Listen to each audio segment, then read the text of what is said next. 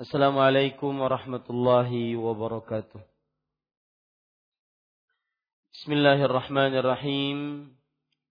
Innal hamdalillah nahmaduhu wa nasta'inuhu wa nastaghfiruh wa na'udzu billahi min shururi anfusina wa sayyiati a'malina. Man yahdihillahu fala mudilla lah wa man yudlil fala hadiya lah.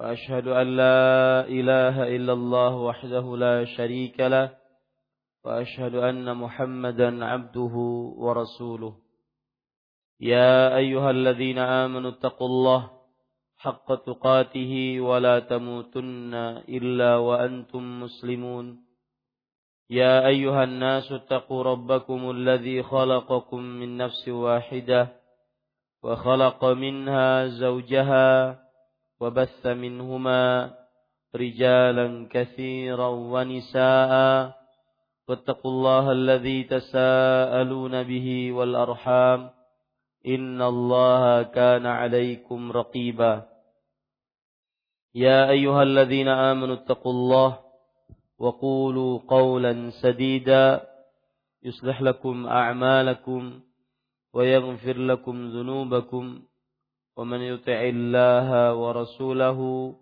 فقد فاز فوزا عظيما أما بعد فإن أصدق الحديث كتاب الله وأحسن الهدي هدي محمد صلى الله عليه وعلى آله وسلم وشر الأمور محدثاتها وكل محدثة بدعة وكل بدعة ضلالة وكل ضلالة في النار. Alhamdulillah, kita bersyukur pada Allah Subhanahu wa taala. Pada hari ini Kamis pagi 24 Jumadats Tsaniyah 1438 Hijriah, kita duduk bersama mengkaji kembali kitab Tanbihat al-Ahkam takhtassu bil Mu'minat yang ditulis oleh Fadilatul Syekh Al-Allamah Dr. Saleh bin Fauzan al Fauzan hafizahullahu taala. Salawat dan salam semoga selalu Allah berikan kepada Nabi kita Muhammad sallallahu alaihi wa ala alihi wasallam, pada keluarga beliau, para sahabat, serta orang-orang yang mengikuti beliau sampai hari kiamat kelak. Dengan nama-nama Allah yang husna dan sifat-sifatnya yang ulia, kita berdoa, Allahumma inna nas'aluka ilman nafi'an wa rizqan tayyiban wa amalan mutaqabbala. Wahai Allah, sesungguhnya kami mohon kepada Engkau ilmu yang bermanfaat, rezeki yang baik, dan amal yang diterima. Amin ya rabbal alamin. Ibu-ibu, saudari-saudari muslimah yang dimuliakan oleh Allah Subhanahu wa taala, masih kita membicarakan pasal yang ke-9 atau bab yang ke-9 fi bayani ahkamin takhtassu bizawjiyati wa inhaiha, tentang hukum-hukum yang berkaitan dengan suami istri dan perceraiannya. Ibu-ibu, saudari-saudari muslimah yang dimuliakan oleh Allah Subhanahu wa taala, pada kesempatan kali ini kita memulai membaca hal-hal yang berkaitan apabila terjadi di tengah suami istri percekcokan, ketidakserasian, maka apa yang harus dilakukan. Ibu-ibu, saudari-saudari muslimah yang dimuliakan oleh Allah Subhanahu wa taala,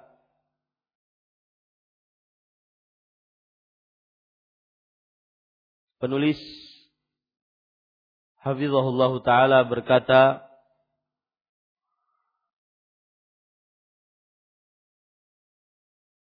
sebentar.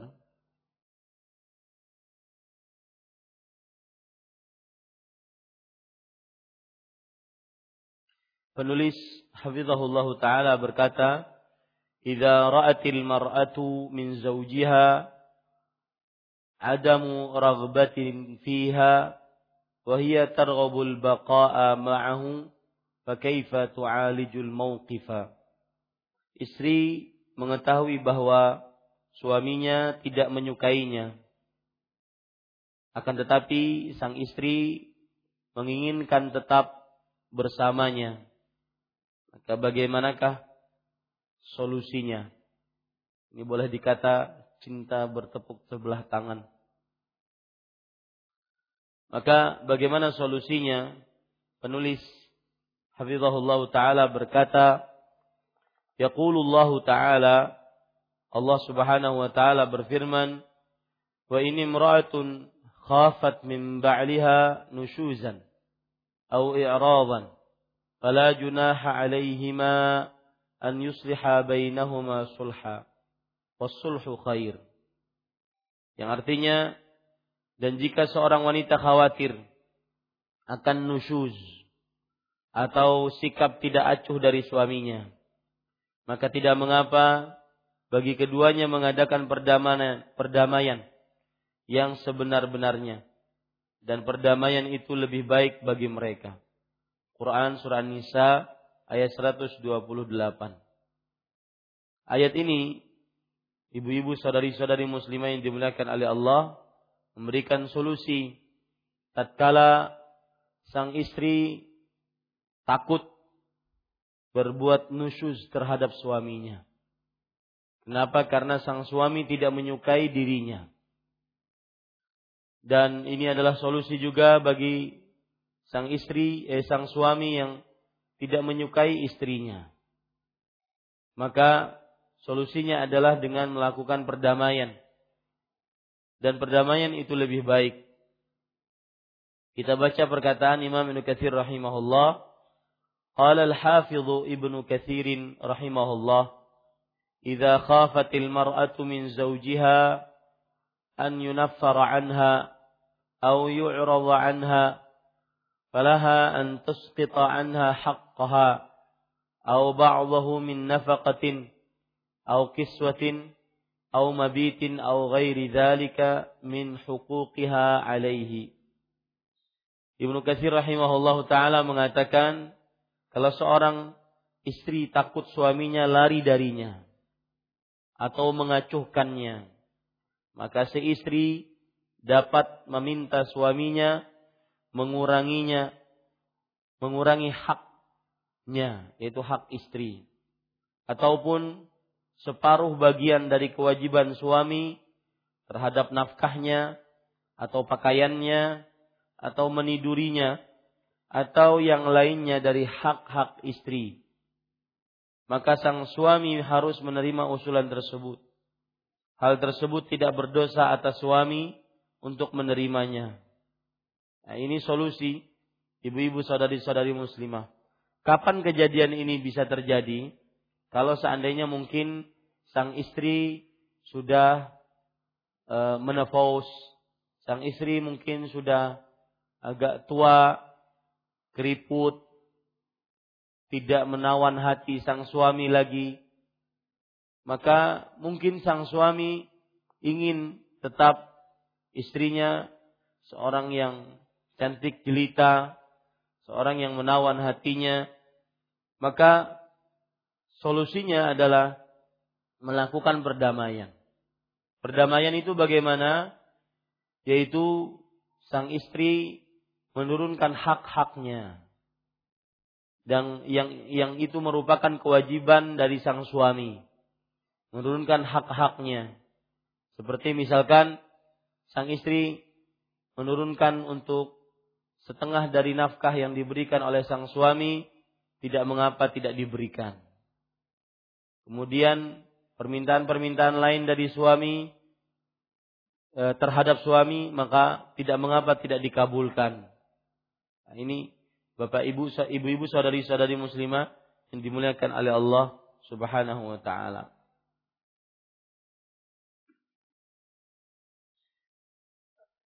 Yang terjadi di zaman Rasulullah sallallahu alaihi wasallam ada akan hal ini. Seperti misalkan riwayat yang disebutkan oleh Abdullah bin Abbas radhiyallahu anhuma. Beliau berkata, khasyat Saudatu an yutalliqaha Rasulullah sallallahu alaihi wasallam. Saudah binti Zam'ah, salah seorang istri Rasulullah sallallahu alaihi wasallam, takut ditalak oleh Rasulullah sallallahu alaihi wasallam karena mungkin sudah tua, tidak bisa melayani Rasulullah sallallahu alaihi wasallam sepenuhnya. Tetapi beliau tidak mau ditalak oleh Rasulullah sallallahu alaihi wasallam. Beliau tetap ingin menjadi istri Rasulullah sallallahu alaihi wasallam di dunia dan di akhirat. Maka Saudah berkata, "Ya Rasulullah, wahai Rasulullah, la tutalliqni. Jangan engkau talak aku. Waj'al yaumi li Aisyah. Tetapi jadikan giliranku untuk menggaulimu, untuk mengurusmu, itu aku berikan kepada Aisyah radhiyallahu anha." Hari Rasulullah sallallahu alaihi wasallam menggilir Saudah, maka Saudah memberikan hari tersebut kepada Aisyah radhiyallahu anha wa ardhaha. Fafa'al, maka lalu terjadilah perbuatan tersebut. Artinya itu disetujui oleh Rasulullah sallallahu alaihi wasallam. Wa nazalat hadhil ayah. Maka turunlah kemudian ayat ini, wa in imra'atun khafat min ba'liha nushuzan aw i'radan. Seorang wanita jika takut dari suaminya perbuatan nushuz ataupun i'radan, atau suaminya berpaling darinya. Maka Abdullah bin Abbas radhiyallahu anhuma mengatakan, famastalaha alaihi min syai' wa huwa jaiz. Apa saja yang sudah disepakati dalam rangka berdamai, maka hal tersebut adalah dibolehkan. Jadi kata-kata berdamai di sini bukan berarti terjadi pertengkaran, ibu-ibu. Tetapi berdamai di sini mencari kata sepakat sehingga sang istri tidak ditalak oleh suaminya. Ya, sang istri tidak ditalak oleh suaminya. Bapak ibu saudara-saudari yang dimuliakan oleh Allah, makanya Abdullah bin Abbas berkata, "Anna Rasulullah sallallahu alaihi wasallam tuwfi an tis'i niswah." Wa kana yuqsimu li thaman. Nabi Muhammad sallallahu alaihi wasallam meninggalkan 9 istri, dan selama beliau hidup ketika mengurus 9 istri tersebut hanya 8 istri yang beliau gilir. Yang tadi beliau sudah liburkan, yaitu siapa? Saudah binti Zam'ah. Lihat lagi hadis riwayat Bukhari dan Muslim. Aisyah radhiyallahu anha berkata, "Lamma kaburat Saudatu bintu Zam'ah wahabat yaumaha li Aisyah. Fakana Rasulullah sallallahu alaihi wasallam yuqsimu laha bi yaumi Saudah." Ketika Saudah binti Zam'ah sudah menua, sudah banyak umurnya, maka Saudah binti Zam'ah memberikan hari menggilir beliau Rasulullah sallallahu alaihi wasallam untuk Aisyah radhiyallahu anha. Dan senantiasa Rasulullah sallallahu alaihi wasallam menggilir Aisyah dengan hari-hari menggilir Saudah radhiyallahu anha wa ardhaha. Ini ibu-ibu saudari-saudari muslimah, itu salah satu penjelasan dari hadis tersebut. Jadi apabila seorang suami sudah mulai tidak suka terhadap istrinya karena ketuaan, karena keriput, karena terlalu membesar setelah tua, ya, terlalu tidak seperti anak gadis. Maka ibu-ibu saudari-saudari muslimah yang dimuliakan oleh Allah, dia berhak untuk melakukan perdamaian dengan suaminya, yaitu menurunkan beberapa hak yang dia minta dari suaminya agar tidak diberikan oleh suaminya. Baik, ada riwayat yang lain diceritakan di dalam tafsir Imam Ibnu Katsir rahimahullahu taala, saya bacakan.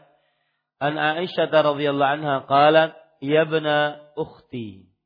Wahai anak laki-laki saudariku, maksudnya keponakanku. Karena Rasulullah sallallahu alaihi wasallam la yufadhilu ba'dana 'ala ba'din fi mukthihi 'indana. Rasulullah sallallahu alaihi wasallam senantiasa tidak mengutamakan sebagian dari kami dibandingkan sebagian yang lain di dalam perihal menggilir kami. Wa kana qalla yaumun illa wa huwa yuttufu alaina. Tidak ada suatu hari, sedikit sekali, jarang sekali, kecuali Rasulullah sallallahu alaihi wasallam menggilir kami. Fayadnu min kulli imra'atin min ghairi masis. Maka beliau mendekati setiap istri-istri beliau tanpa memasukkan kemaluan kepada kemaluan. Hatta yablugha ila man huwa yaumuha fayabitu indaha, sampai beliau menggilir yang mendapat giliran pada hari itu, maka beliau pun bermalam di tempat tersebut. Walaqad qalat Saudah binti Zam'ah hina asannat wa fariqat an yufariqaha Rasulullah sallallahu alaihi wasallam. Dan Saudah binti Zam'ah ketika sudah mulai berumur, sudah tua, dan tidak ingin untuk berpisah dengan Rasulullah sallallahu alaihi wasallam, maka beliau berkata, "Ya Rasulullah, yaumu hadza li Aisyah." Hai Rasulullah, hari ini adalah, hariku ini adalah untuk Aisyah. Faqabila dzalika Rasulullah sallallahu alaihi wasallam. Maka Rasulullah sallallahu alaihi wasallam menerima akan hal itu. Qalat Aisyah radhiyallahu anha, "Fa fi dzalika anzalallah wa in imra'atun khafat min ba'liha nushuzan aw i'radha."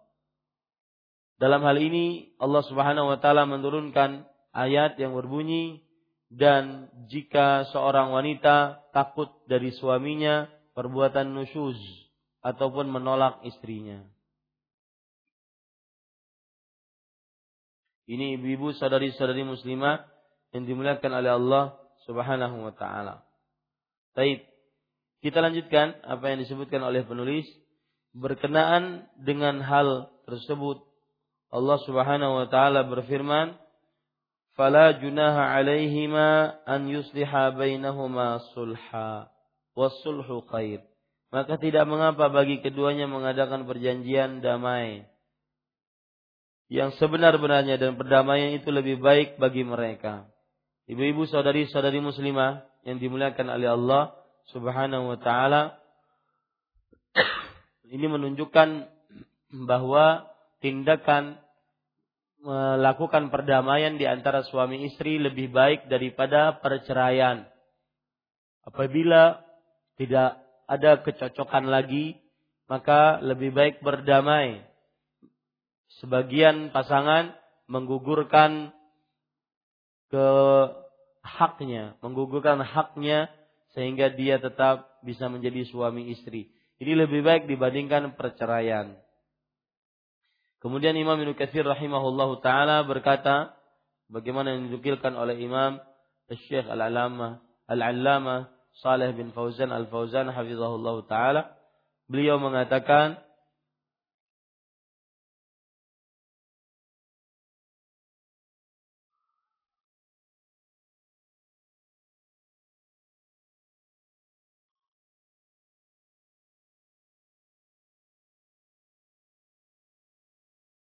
ثم ذكر قصة سودة بنت زمعة رضي الله عنها وأن لما كبرت وعزم رسول الله صلى الله عليه وسلم على فراقها صالحته على أن يمسكها وتترك يومها لعائشة فقبل من ذلك منها وأبقاها على ذلك. Menceritakan tentang yang terjadi pada Saudah binti Zam'ah ketika beliau telah berusia lanjut dan Rasulullah sallallahu alaihi wasallam berniat untuk menceraikannya. Lalu Saudah mengadakan perdamaian dengan beliau untuk tetap menjadikannya istri, dan ia tidak meminta hak gilirannya. Bahkan gilirannya diberikan kepada Aisyah radhiyallahu anha wa ardhaha.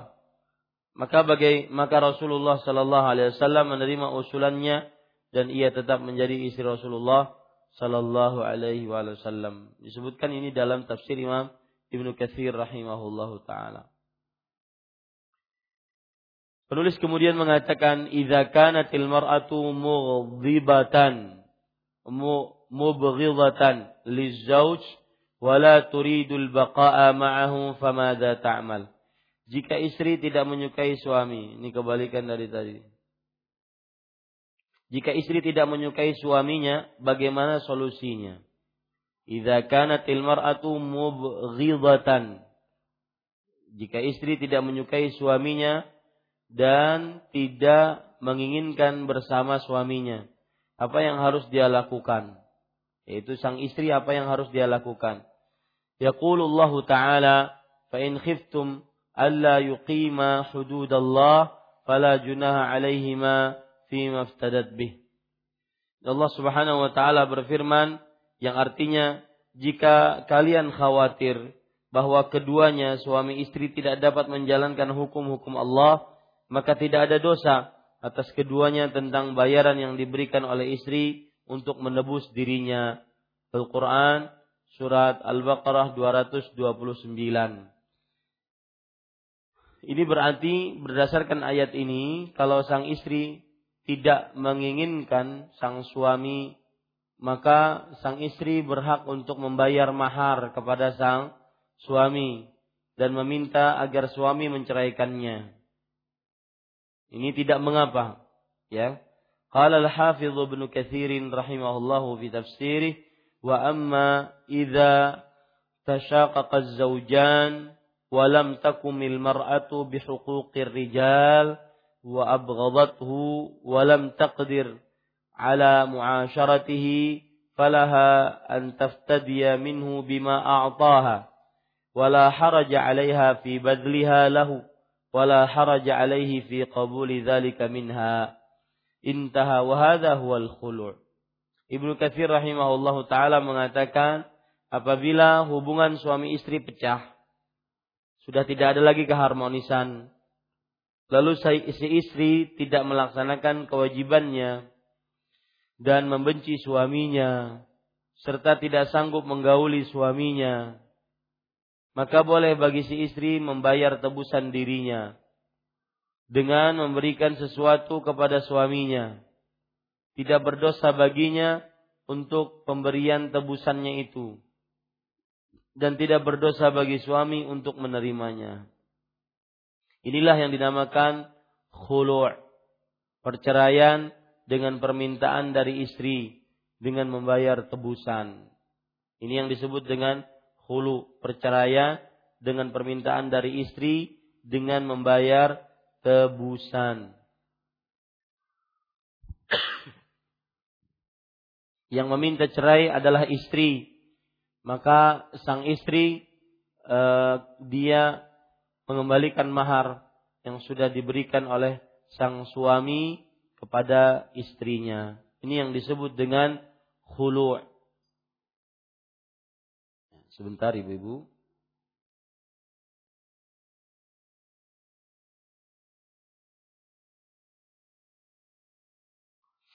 Ibu-ibu, saudari-saudari muslimah yang dimuliakan oleh Allah Subhanahu wa taala, di sini Imam Ibnu Katsir mengatakan apabila hubungan suami istri pecah, maksudnya hubungannya sudah tidak bisa disambung. Sang istri tidak menginginkan lagi suaminya, lalu si istri tidak melaksanakan kewajibannya, membenci suaminya, serta tidak sanggup menggauli suaminya. Di sini ada beberapa sebab kenapa sang istri tidak melaksanakan kewajibannya. Mungkin sang istri mendapati suaminya kurang baik agamanya. Ini berhak seorang istri untuk dia meminta cerai dari suaminya karena kurang baik agamanya, akidahnya, mungkin main kesyirikan, mungkin main dukun, jimat, ataupun kurang baik ibadahnya seperti tidak sholat, tidak puasa, tidak berzakat, tidak berhaji, tidak berumrah, atau kurang baik akhlaknya, muamalahnya, suka KDRT, kekerasan dalam rumah tangga, maka ini termasuk dari si istri tidak melaksanakan kewajibannya karena mendapati suami yang kurang baik agama dan akhlaknya. Mungkin juga sang istri membenci suaminya, tidak sanggup menggauli suaminya.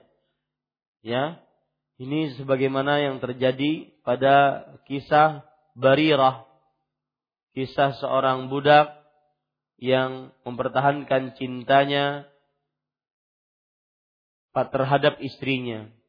Akan tetapi sang istri yang asalnya budak kemudian memerdekakan dirinya, akhirnya tidak mau lagi menjadi istri dari suaminya tersebut. Kisahnya ini sedih, Ibu.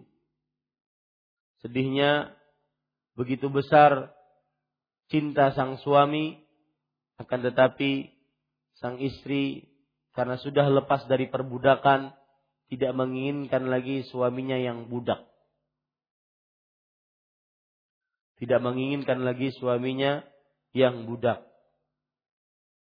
Akhirnya terjadilah proses khulu, yaitu sang istri Barirah namanya meminta cerai kepada suaminya.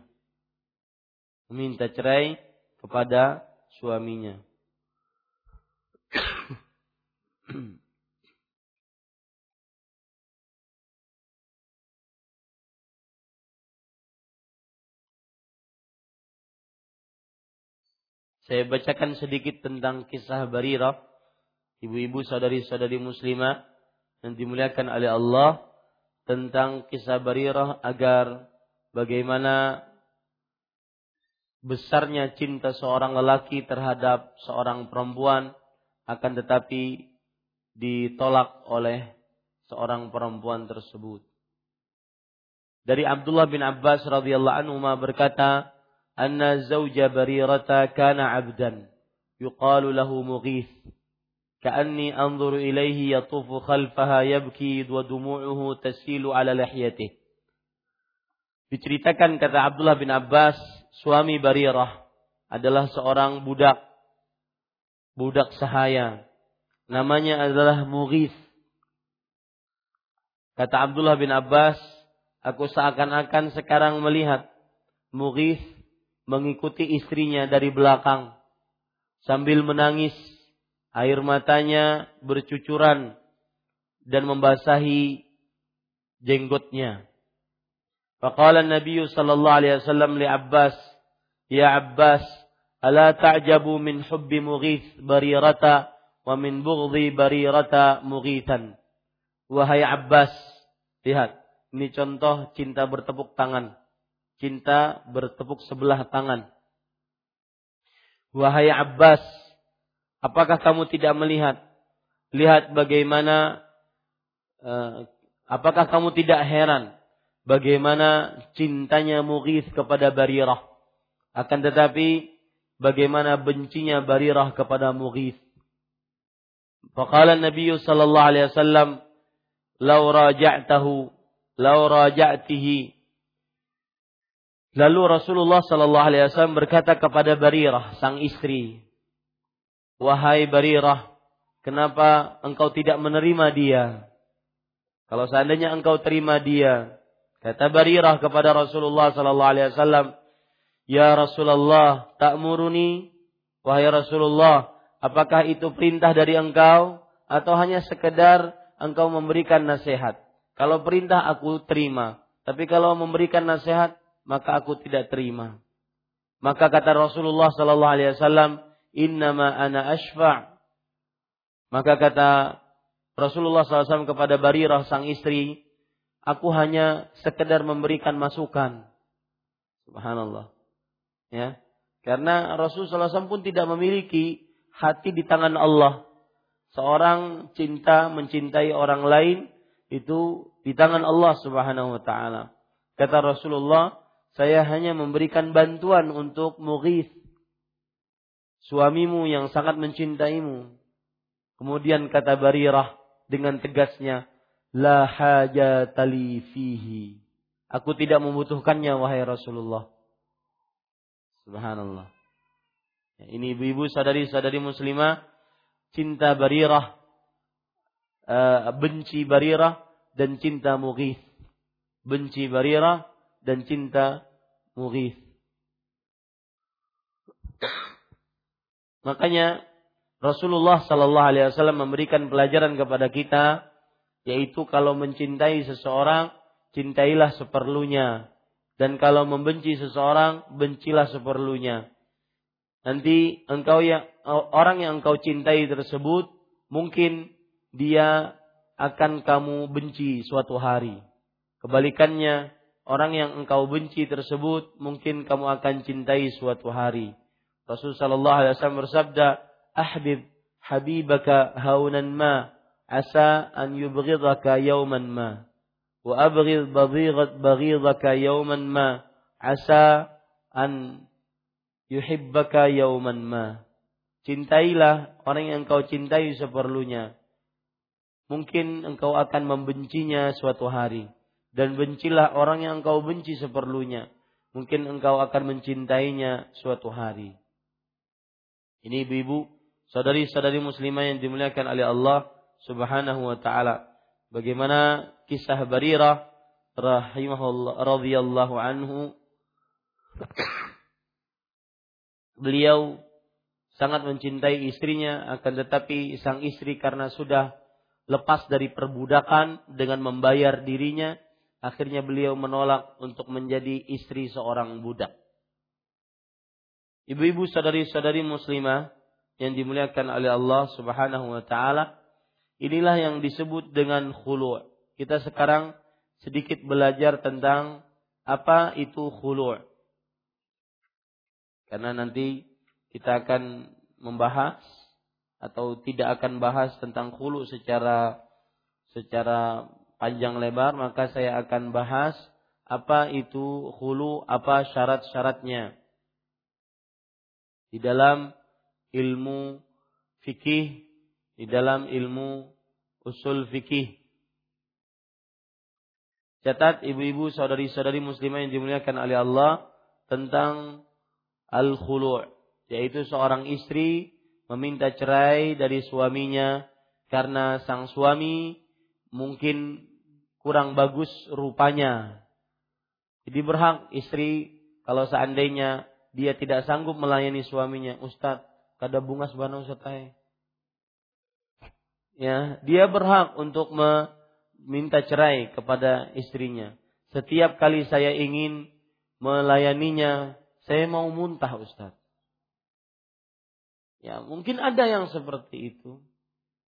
Ya, mungkin karena sang suami memiliki kekurangan, baik itu kekurangan fisik, kekurangan wajah, dan semisalnya.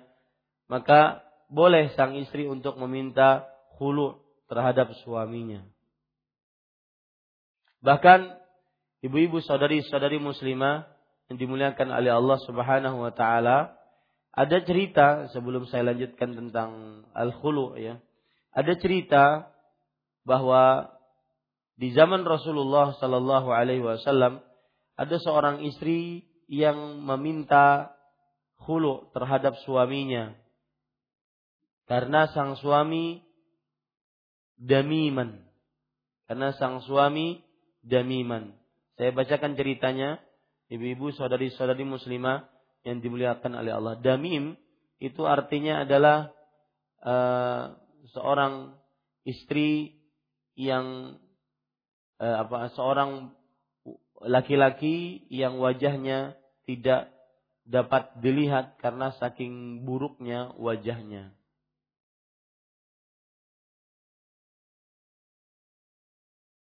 Bentar, saya carikan riwayatnya. Ada seorang istri Tsabit bin Qais. Ya, seorang istri Tsabit bin Qais. Jadi suaminya bernama Tsabit bin Qais. Dan istrinya berkata kepada Rasulullah sallallahu alaihi wa ala alihi wasallam. Saya bacakan riwayatnya.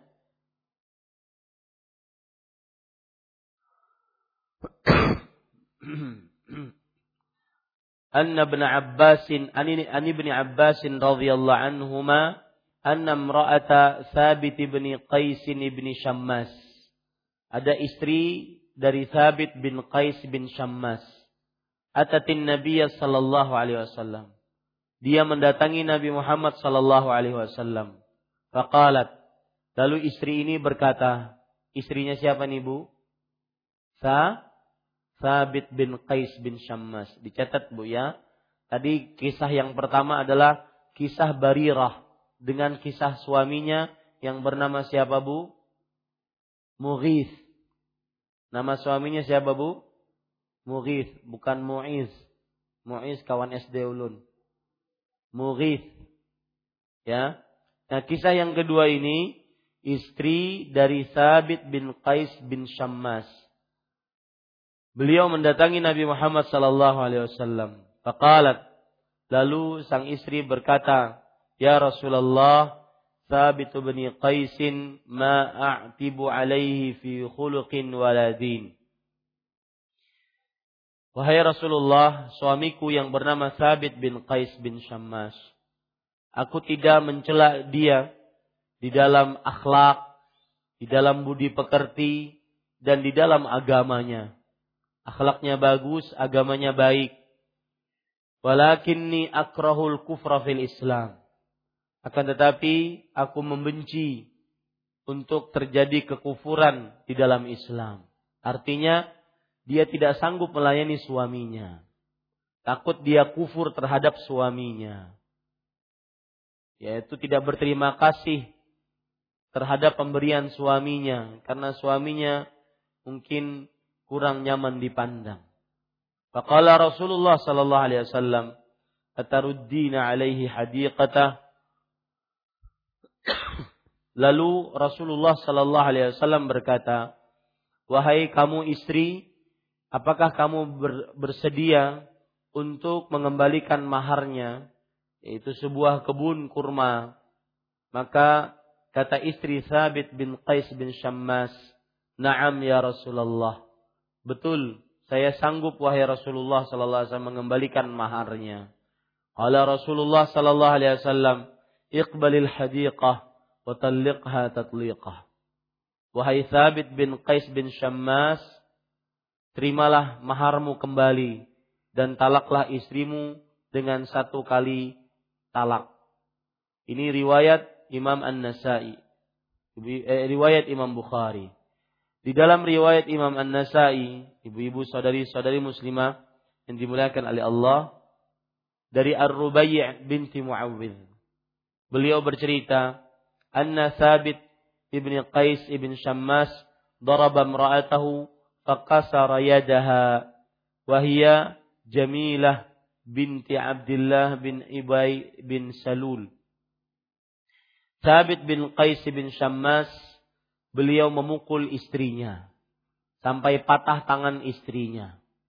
Istrinya bernama Jamilah binti Abdillah bin Ubay bin Salul. Fa'ata akhuha yashtakihi ila Rasulillah sallallahu alaihi wa ala alihi wasallam. Maka datanglah saudara dari istrinya tersebut mengadu kepada Rasulullah sallallahu alaihi wasallam. Maka Rasulullah sallallahu alaihi wasallam berkata, "Khudzil ladzi laha 'alaika wa khalli sabilaha."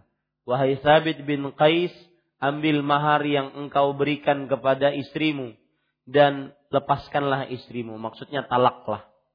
Maka Tsabit bin Qais mengatakan, "Na'am." Fa amaraha Rasulullah sallallahu alaihi wasallam an tatarabbasa haidatan wahidah wa talhaqa bi ahliha. Maka kata Tsabit bin Qais, "Iya wahai Rasulullah." Lalu Rasulullah sallallahu alaihi wasallam memerintahkan kepada istrinya untuk memiliki masa iddah satu kali haid. Kemudian setelah itu berkumpul kembali dengan orang tuanya. Artinya masa iddah bagi wanita yang dikhulu adalah 1 kali haid saja. Ini ibu-ibu saudari-saudari muslimah yang dimuliakan oleh Allah Subhanahu wa ta'ala. Kemudian riwayat yang lain di dalam riwayat dalam riwayat Abu Daud dari Abdullah bin Abbas radhiyallahu anhuma bahwa anna imra'ata Tsabit bin Qais bin Syammas ikhtala'at min zawjiha. Istri Tsabit bin Qais bin Syammas meminta khulu, cerai dari suaminya. Fa amaraha an-nabiy sallallahu alaihi wasallam an ta'tadda bihaidhah. Maka Nabi Muhammad sallallahu alaihi wasallam memerintahkan agar istrinya mempunyai masa iddah selama 1 kali haid. Ini menunjukkan bahwa wanita yang minta cerai kepada suaminya, kemudian dicerai oleh suaminya, maka masa iddahnya 1 kali haid saja.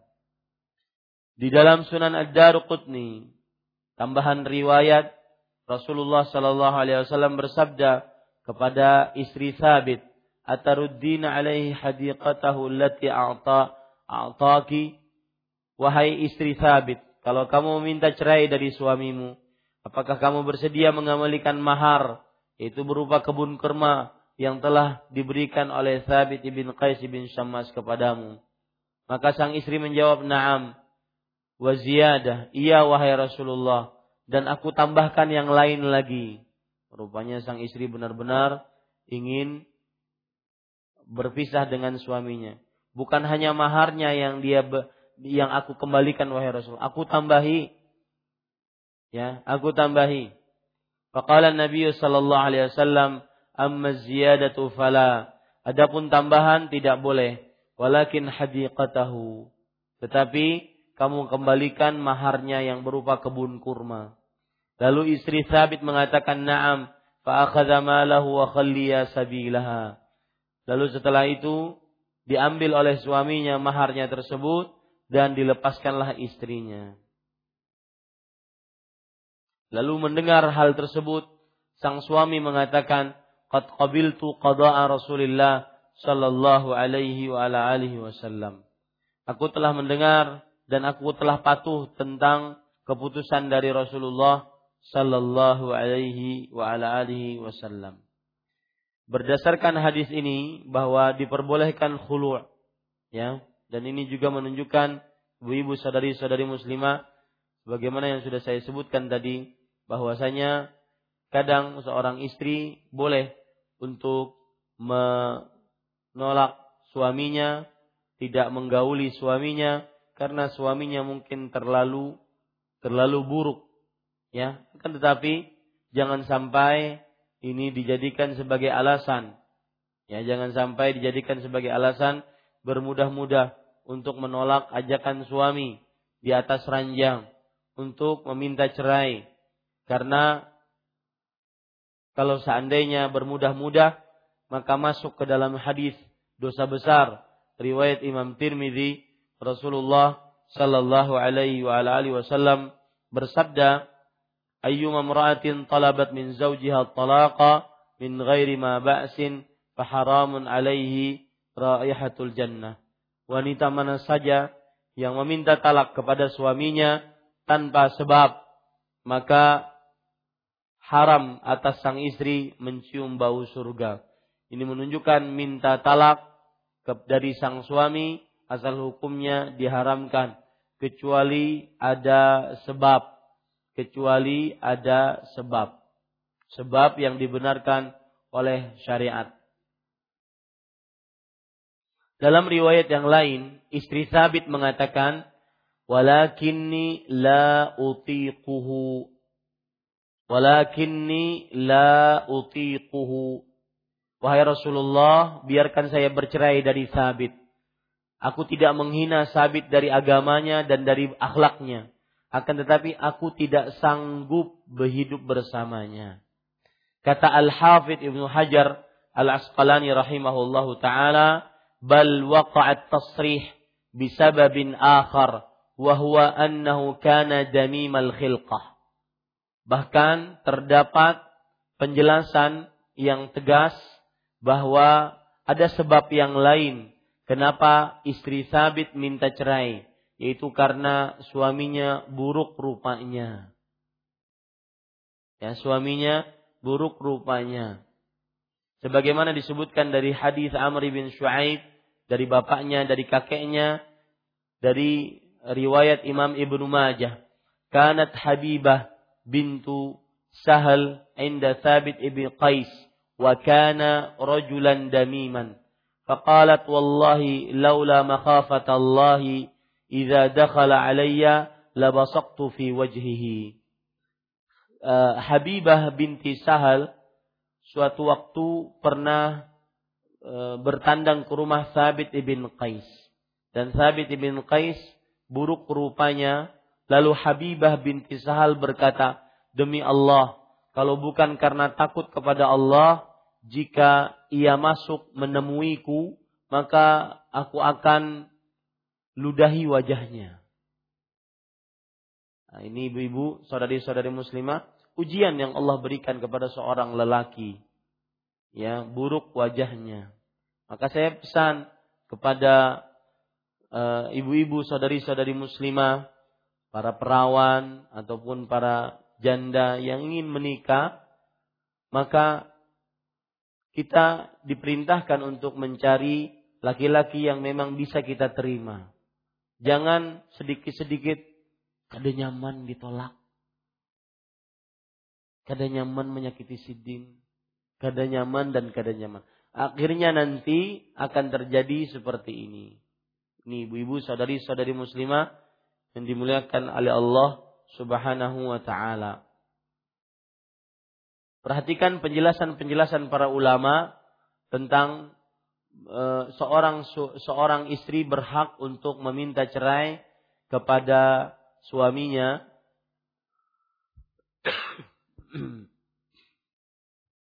Al-Hafidz Ibnu Katsir mengatakan, ketika istri Tsabit bin Qais bin Syammas tadi berkata, walakinni akrahul kufra fil Islam, akan tetapi aku membenci kekufuran dalam Islam. Maksudnya adalah akrahu in aqamtu indahu an aqa'a fima yaqtadhil kufr. Yang maksudnya aku benci kalau aku menjadi istrinya, hidup bersama dengan dia, maka aku akan melakukan sesuatu yang menyebabkan kepada kekufuran. Itu tidak berterima kasih kepada suami. Wa ka'annaha asyarat ila anna qad tahammalaha shiddata karahatiha lahu ala izharil kufr liyanfasikha nikahaha minhu. Nah, ini juga maksudnya begini bu. Ketika istri Tsabit mengatakan tadi, tetapi aku benci kekufuran dalam Islam.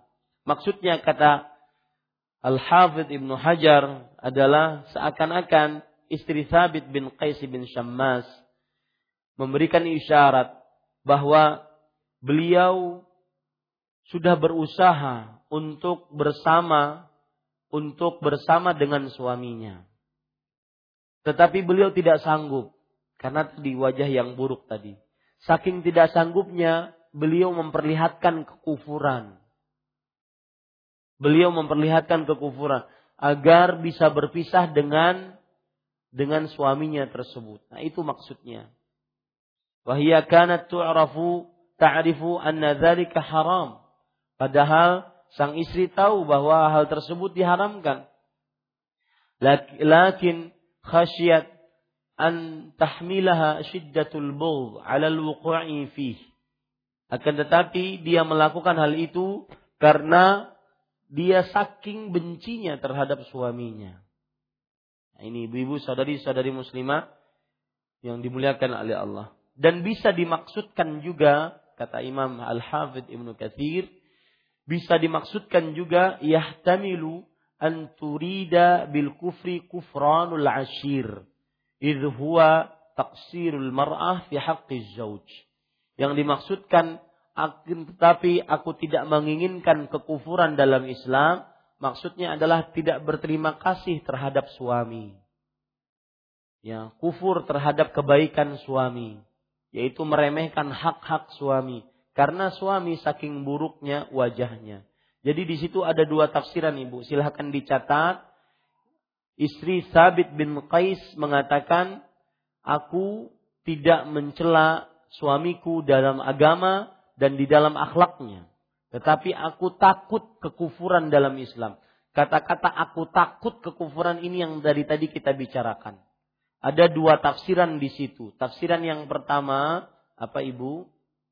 Bahwa sang istri melakukan perbuatan kekafiran. Meskipun itu haram.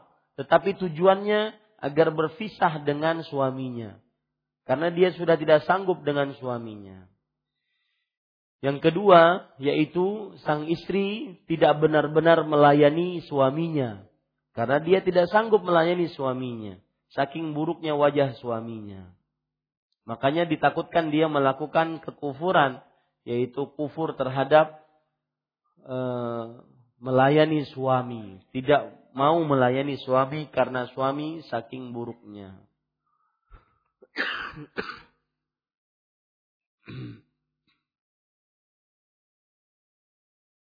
Hadis ini sekali lagi ibu-ibu menunjukkan bahwa seorang istri berhak untuk meminta cerai dari suaminya apabila sang suami terlalu buruk rupanya. Cuma hati-hati jangan sampai masuk bisikan-bisikan iblis di dalam hal ini. Apalagi di zaman sosial media, televisi, terlihat laki-laki yang mungkin lebih ganteng dari suaminya. Akhirnya senantiasa dia membanding-bandingkan suaminya dengan laki-laki tersebut. Ya, ini ditakutkan seperti itu. Maka jangan sampai dia melakukan seperti itu.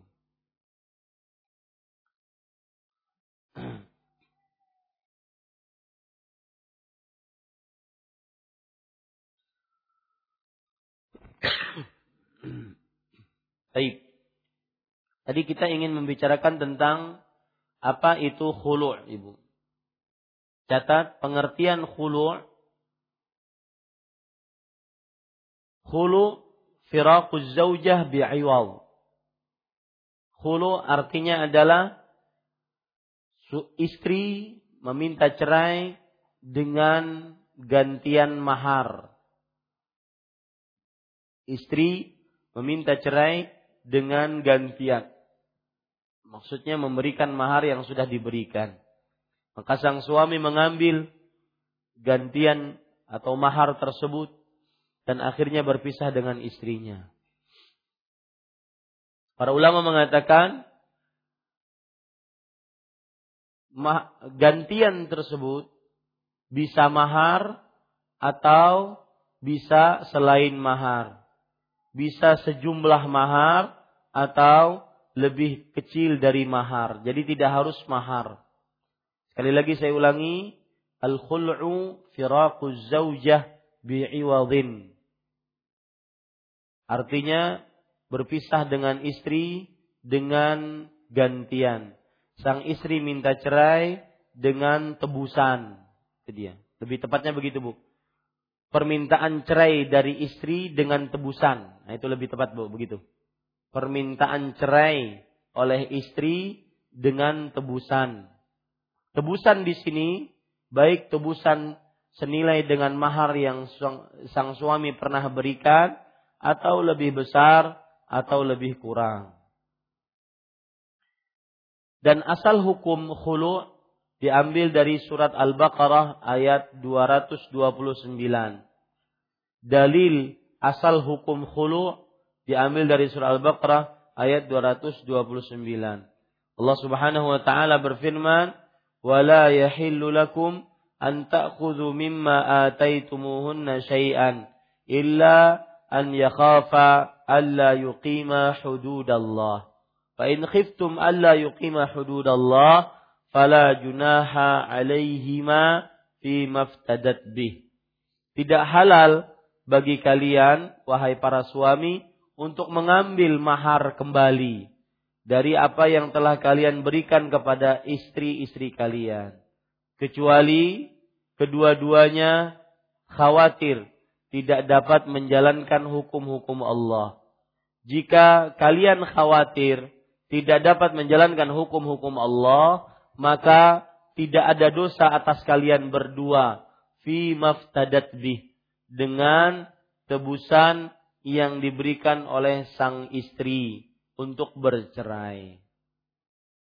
Adapun dalil dari sunnah Nabi Muhammad SAW adalah cerita, yaitu istrinya Tsabit bin Qais bin Syammas. Tsabit bin Qais bin Syammas. Itu dalil dari hadis Rasul sallallahu alaihi wa ala alihi wasallam. Kemudian Bapak Ibu saudara-saudari yang dimuliakan oleh Allah, perlu diingat talak adalah hak suami. Maka tidak terjadi talak kecuali jika suami menjatuhkannya. Hal ini berdasarkan hadis riwayat Imam Ibnu Majah dan dihasankan oleh Imam Albani. Innamat talaqu liman akhadha bissaq. Sesungguhnya talak itu bagi siapa yang memberikan nafkah. Oleh sebab itulah para ulama mengatakan barang siapa yang dipaksa untuk mentalak istrinya secara kezaliman, lalu dia mentalak istrinya karena dipaksa tadi, maka sesungguhnya tidak jatuh talak pada istri tersebut. Kalau seandainya suami dipaksa untuk mentalak istrinya dan sang suami tidak menginginkan untuk mentalak istrinya tetapi dipaksa, maka tidak jatuh talak tersebut. Nah, ini ibu-ibu saudari-saudari muslimah yang dimuliakan oleh Allah Subhanahu wa taala. Dan terakhir saya ingin mengingatkan bahwa minta cerai tanpa sebab adalah termasuk dari dosa besar. Minta cerai tanpa sebab termasuk dari dosa besar. Dan apabila seorang suami sudah mentalak istrinya karena khulu', maka berarti sang istri mempunyai masa iddah selama berapa kali haid, Bu? 1 kali haid. Ya, ini ibu-ibu saudari-saudari muslimah.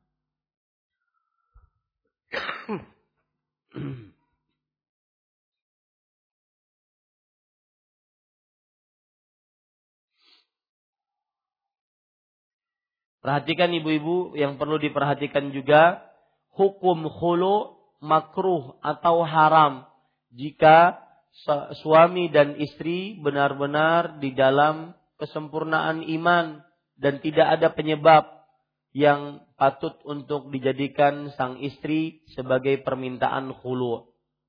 Ya.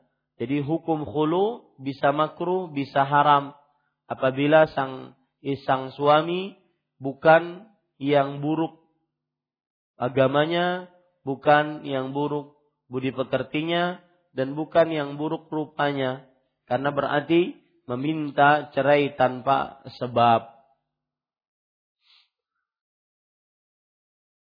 Kemudian ibu-ibu saudari-saudari muslimah yang dimuliakan oleh Allah, para ulama fikih membicarakan apakah khulu itu sebuah proses talak ataukah sebuah perpisahan akad.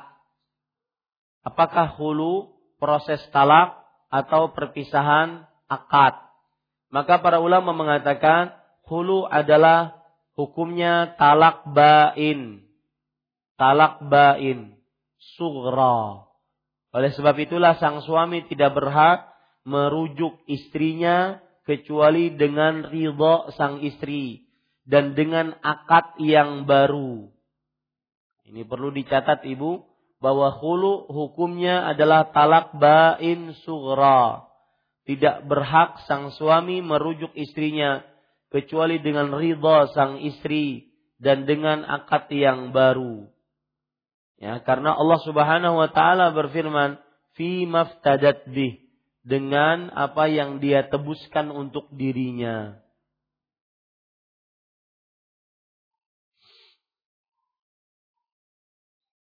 Di sana terdapat pendapat yang kedua bahwa khulu adalah fasakh. Namanya Bu, fasakh. F A S A K H. Fasakh. Fasakh itu artinya adalah berarti berpisah, tidak dianggap talak, hanya sekedar berpisah. Jadi tidak ada masa iddah, ya, hanya sekedar berpisah. Ini pendapat yang kedua, bahwasanya khulu adalah fasakh, ya. Maka tidak masuk ke dalam ukuran talak. Jadi dia terpisah dari talak. Dia tidak masuk ke dalam ukuran talak. Suami atau istri yang meminta cerai kepada suaminya, kemudian terjadi khulu', maka berarti berpisahlah suami istri tersebut. Tidak dinamakan sedang bercerai.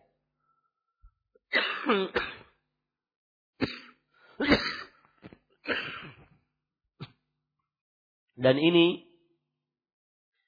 pendapat yang kedua, ibu-ibu saudari-saudari muslimah, pendapat yang lemah. Pendapat yang pertama lebih kuat, yaitu bahwa khulu adalah talak.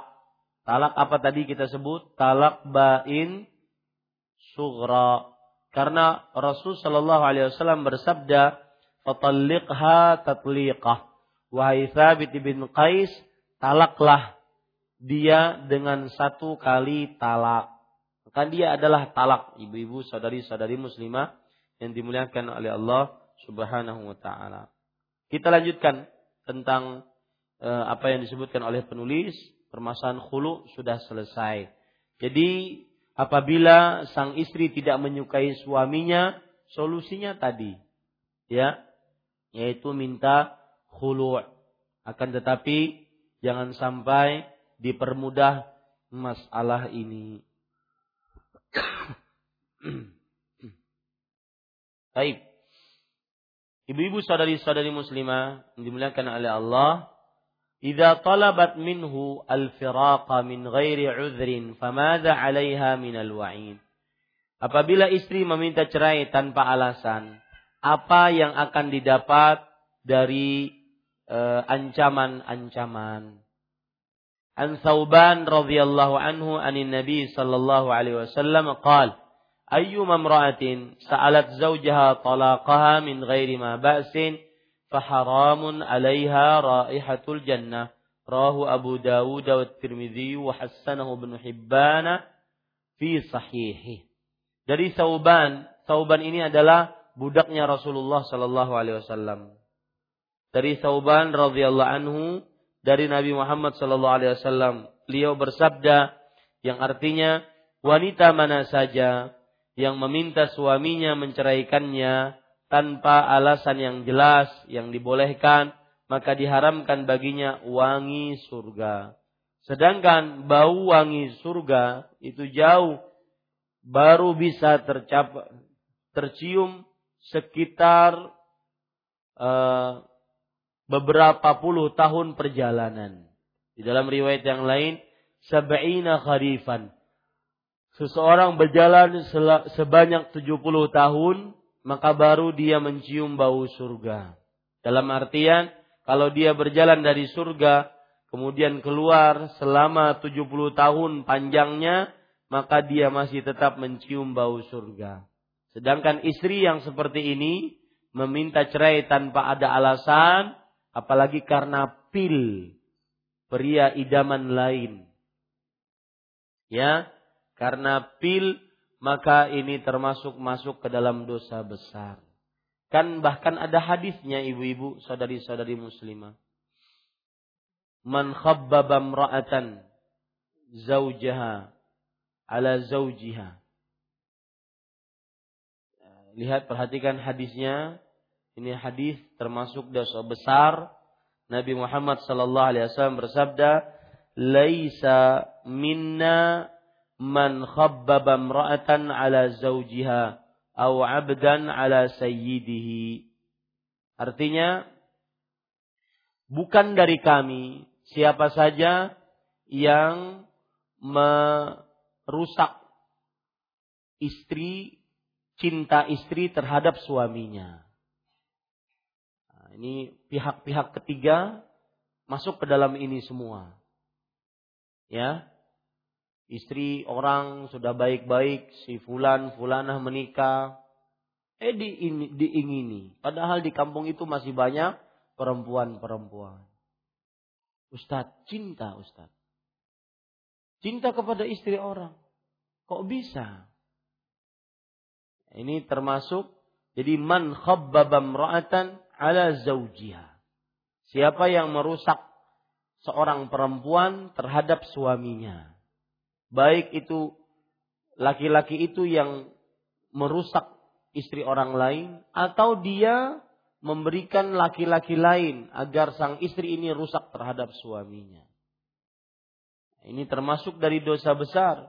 Ibu-ibu, sadari-sadari muslimah yang dimuliakan oleh Allah. Dan ini yang dilakukan oleh iblis. Dalam hadis riwayat Imam Muslim, bahwa iblis yada'u arsyahu alal ma'. Iblis meletakkan singgasananya di atas air. Tsumma yab'atsu saraya. Kemudian dia mengutus pasukan-pasukannya. Fa'adnahum minhu manzilatan a'wamhum fitnah. Seorang pasukan yang paling dekat kedudukannya dengan iblis adalah yang paling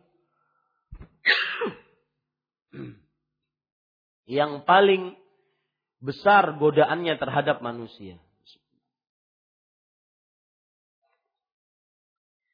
Yaji'u ahaduhum. Lalu salah satu pasukan datang. Fayaqul. Lalu ia berkata kepada iblis. Fa'altu kadza wa kadza. Aku telah melakukan ini dan itu, wahai iblis. Fayaqul. Ma sana'ta syai'an. Maka iblis berkata, kamu belum berbuat apa-apa. Pergi lagi. Tsumma yaji'u ahaduhum. Lalu datang lagi pasukan yang paling dekat dudukannya dengan iblis tadi. Fayaqul. Lalu pasukan ini berkata, ma taraktuhu hatta farraqtu bainahu wa baina imra'atihi. Tidaklah aku tinggalkan dia, lelaki tersebut, kecuali aku sudah pisahkan antara dia dengan istrinya. Fayadnihi minhu. Lalu iblis mendekat kepada pasukan tersebut. Fayaqulu ni'ma anta fayaltazimuhu. Lalu sang istri lalu iblis mengatakan, engkau pasukan terbaikku. Lalu sang iblis memeluk pasukan tersebut. Bangga dengan pasukannya. Maka di sana ada pasukan-pasukan dari manusia, titisan iblis.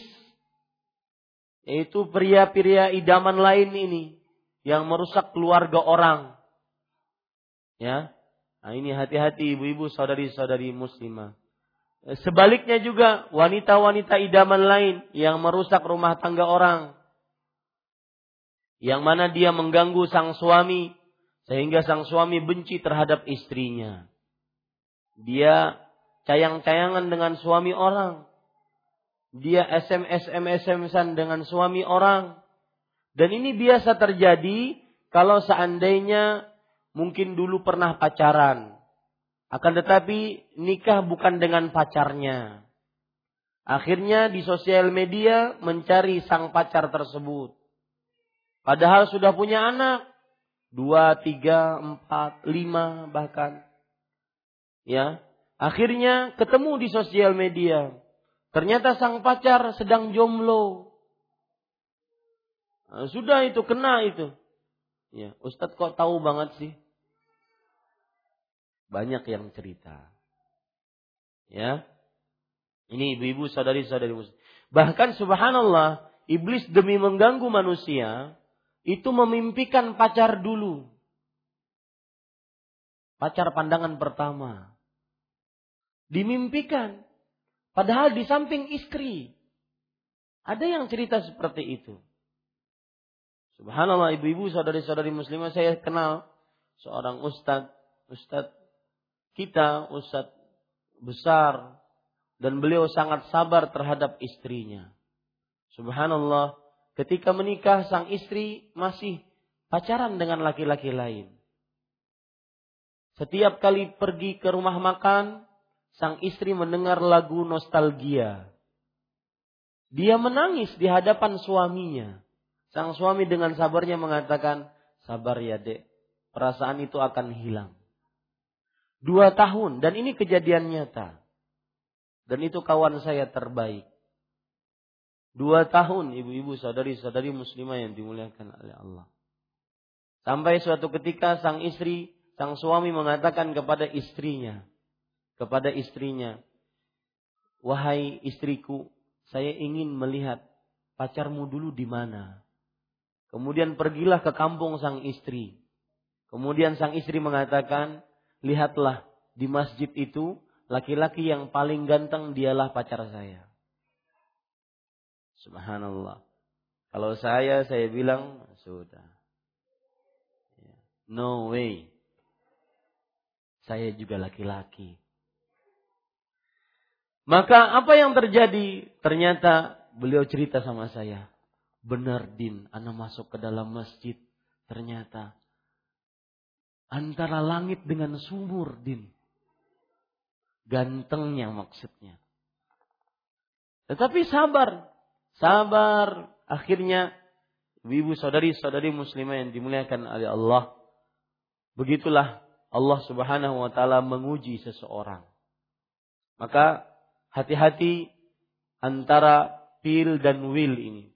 Pria idaman lain, wanita idaman lain.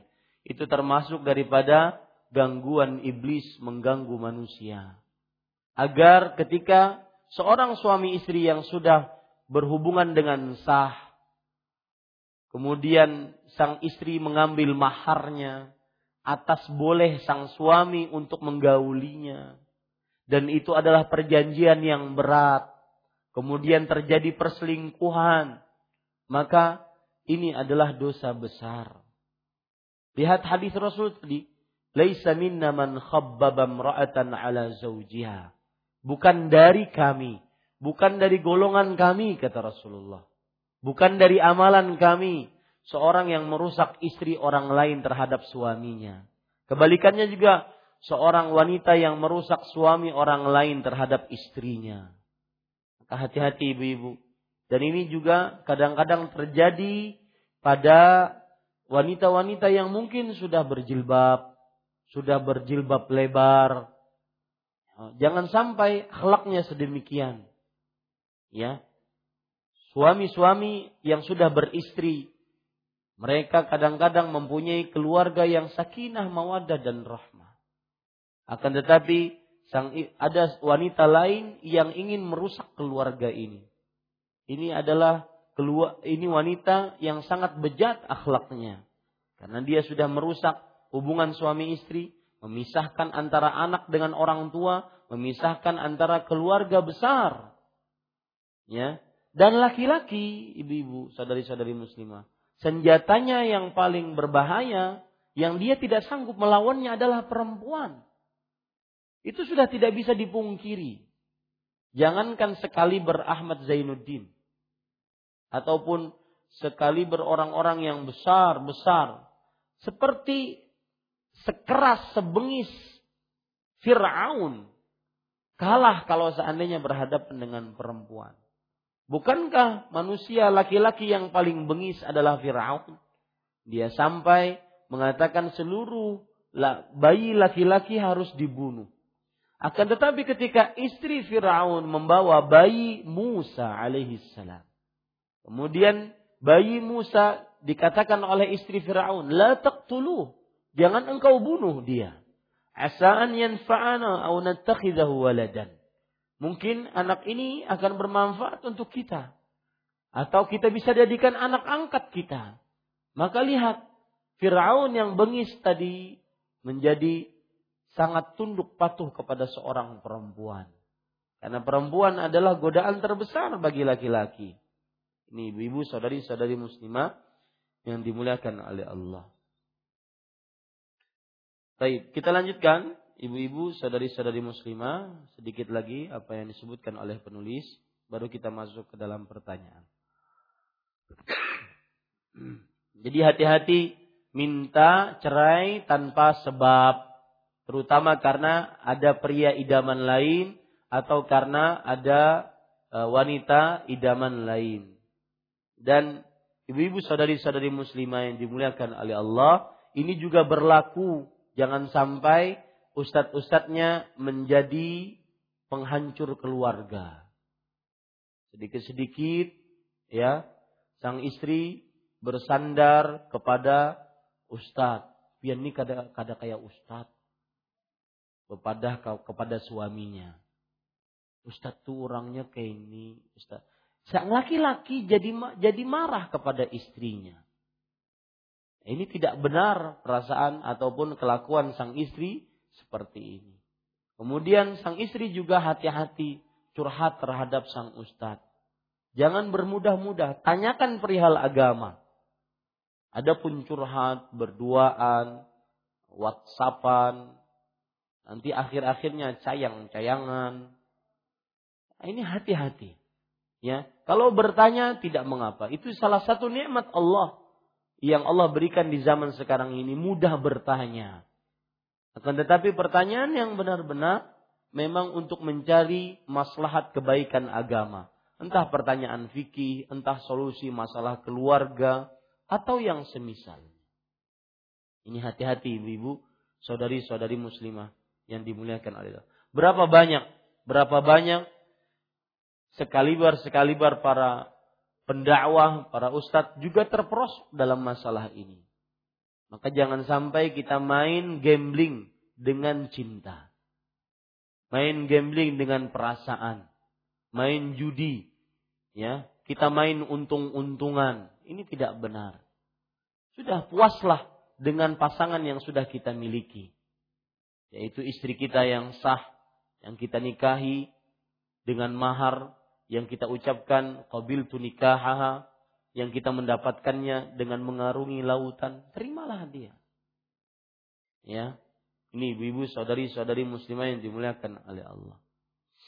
Hati-hati, saya berpesan hati-hati. Dan tidak sedikit wanita-wanita yang sudah mengaji terperosok dalam masalah ini. Ya. Apalagi mungkin dia sebelumnya sudah punya suami kemudian cerai. Akhirnya melihat orang-orang yang saleh banyak akhirnya diganggu. Tidak sedikit ini ibu-ibu saudari-saudari muslimah. Wadzalika, lihat perhatikan. Wanita mana saja yang meminta suaminya menceraikannya tanpa alasan yang jelas yang dibolehkan, maka diharamkan baginya wangi surga. Tadi sudah saya jelaskan tentang wangi surga. Tapi saya ingin menekankan satu hal. Apakah wanita ini masuk neraka? Iya. Ini ancaman masuk neraka. Taib. Apakah wanita ini tidak bisa masuk surga? Maka jawabannya bisa. Masuk surga. Akan tetapi penyebutan tidak mencium bau surga itu adalah ancaman keras. Bahwasanya dia sangat jauh dari surga. Tapi untuk kemungkinan masuk surga mungkin. Kenapa Bu? Siapa yang bisa menjawab? Saya ingin interaktif deh Bu. Kenapa dia mungkin bisa masuk surga ibu? Nah, ada mic ibu. Jadi sekali lagi saya katakan, yang dimaksud tidak mencium bau surga adalah dia sangat jauh dari surga. Tetapi tidak mustahil dia masuk surga. Kenapa ibu? Dia bertaubat. Oke, jawaban yang lain. Mungkin gak wanita ini masuk surga ibu? Bu? Mungkin. Kenapa mungkin masuk surga? Ini akidah bu, masalah permasalahan akidah. Semestinya ibu-ibu tahu. Karena selain dosa, kesyirikan dan kekafiran masih ada kemungkinan masuk ke dalam surga. Itu jawabannya bu. Selama wanita ini tidak musyrik, tidak kafir, maka meskipun ancamannya begitu berat, maka dia masih ada kemungkinan masuk ke dalam surganya Allah Subhanahu wa taala. Dan di sini letak pentingnya tauhid. Di sini letak pentingnya tauhid. Nih, ibu saudari-saudari muslimah. Oh iya, saya ingin mengingatkan nanti malam kajian dengan judul Hijrahku Gagal. Ini banyak terjadi. Sekarang berhijrah hanya sebatas pakaian. Sedangkan kelakuan masih yang dulu-dulu. Apa tanda-tanda orang hijrahnya gagal? Atau dalam bahasa yang lebih mudah, apa tanda-tanda taubatnya gagal? Ini yang akan kita kupas nantinya. Termasuk di dalamnya adalah masih berhubungan dengan laki-laki yang bukan mahram, meskipun sudah berjilbab lebar, masih bersayang-sayangan dengan laki-laki yang bukan mahram, meskipun sudah bercadar, sudah berkaos tangan, kaos kaki, dan semisalnya. Kita akan sebutkan nanti contoh-contoh orang yang hijrahnya gagal nanti malam insyaallah ta'ala. Hal itu karena talak perceraian adalah hal yang paling dibenci di sisi Allah subhanahu wa ta'ala. Nah ini ingat bu, ya yang sudah berkeluarga ataupun yang hadir di sini yang pernikahannya di ujung tanduk, bahwa perceraian itu dibenci oleh Allah, disukai oleh syaitan, sebagaimana hadis yang sudah saya sebutkan tadi, hadis riwayat Imam Muslim. Sesungguhnya talak itu dilakukan apabila terdesak, tidak ada jalan lain. Jadi opsi pertama jangan cerai, ya. Ini kadang-kadang sebagian wanita juga sering manas-manasi suaminya. Talak, aku mau nikah mana? Talak, makasih, talak. Nah, ini jangan ditantang laki-laki itu. Ya, laki-laki itu tidak bisa ditantang untuk sebuah kejantanan. Dia akan memperlihatkan dan dia akan lebih beringas dibandingkan perakiraan kita wahai para istri. Ya, maka jadikan opsi terakhir cerai, bukan opsi paling pertama. Ya. Dan tadi kita sudah baca wasulhu khair. Perdamaian itu lebih baik.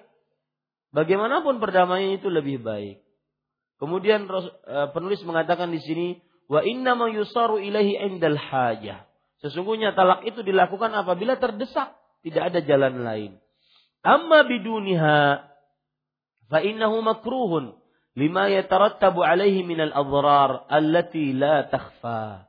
Adapun tanpa alasan tersebut, talak menjadi makruh karena kesulitan-kesulitan yang tidak dapat disembunyikan akan terjadi. Apalagi ibu, subhanallah, saya pribadi sebagai suami sangat membenci karakter seorang istri yang dia semena-mena terhadap suaminya, padahal dia tidak bisa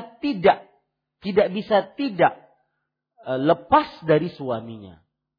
Makan dimakani suami, minum diminumi suami, berpakaian dipakai oleh suami. Akan tetapi kelakuannya sering membuat jengkel sang suami. Dan itu disebutkan dalam hadis Rasul sallallahu alaihi wasallam. Ya, bahwa seorang wanita yang terlaknat adalah wanita yang dia nusyuz terhadap suaminya, tidak taat kepada suaminya. Wahia la tastaghni anhu.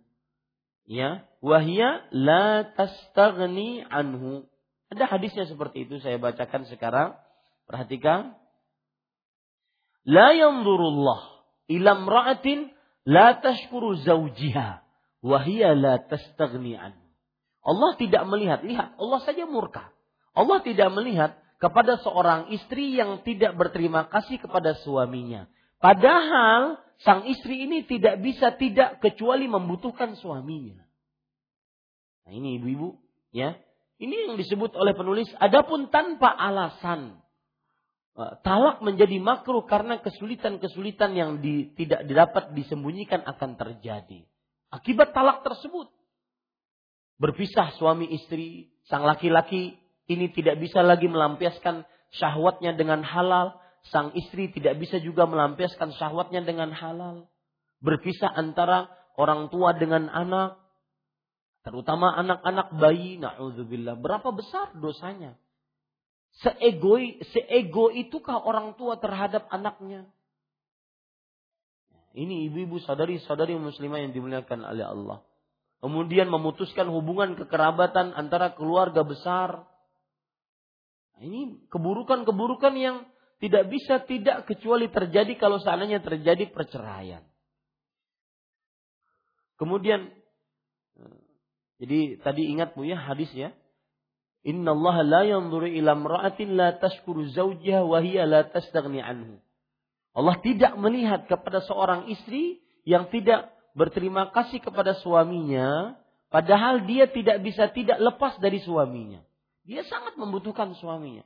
Ini perangai dan sifat wanita yang sangat bejat. Makan dari harta suami, minum dari harta suami, berpakaian dari suami, berumah dari suami. Tetapi pada saat itu dia juga meremehkan suami. Dia khianat terhadap suaminya dan semisalnya. Sedikit lagi Ibu. Wal hajatu allati talji'u al-mar'atu ila talabi at-talaq an yamtani'a min al-qiyami bihaqqiha 'alayhi 'ala wajhin tatadarrara bil baqa'i ma'ahu. Qala ta'ala fa imsakum bima'rufin aw tasrihum bi ihsan. Adapun hal yang mendesak yang membolehkan seorang wanita mengajukan permohonan cerai adalah suami yang tidak dapat melaksanakan hak-hak istri yang menjadi kewajibannya, sehingga akan menyulitkannya apabila tetap diam bersama suaminya. Misalkan sang suami tidak menafkahinya, sang suami mandul, tidak mampu menghasilkan anak, sang suami kemaluannya tidak bangun, tidak bisa melampiaskan atau memberikan kepuasan kepada istrinya, maka ini tidak berlaku. Ini kalau dibiarkan maka menzalimi sang istri. Allah Subhanahu wa ta'ala berfirman, setelah itu boleh rujuk lagi dengan cara yang ma'ruf atau menceraikannya dengan cara yang baik. Qala ta'ala lilladzina yu'luna min nisa'ihim tarabbusu arba'ati ashhur fa in fa'u fa innallaha ghafurun rahim wa in 'azamu at-talaqa fa innallaha samii'un 'alim. Catatan penerjemah, istri yang dicerai itu dapat dirujuk kembali dengan syarat diperlakukan dengan baik atau dilepaskan untuk selamanya dengan baik, yaitu memberikan hak-haknya. Allah Subhanahu wa ta'ala berfirman kepada orang-orang yang mengila istrinya, diberi tangguh 4 bulan. Kemudian jika mereka kembali kepada istrinya, maka sesungguhnya Allah Maha Pengampun lagi Maha Penyayang.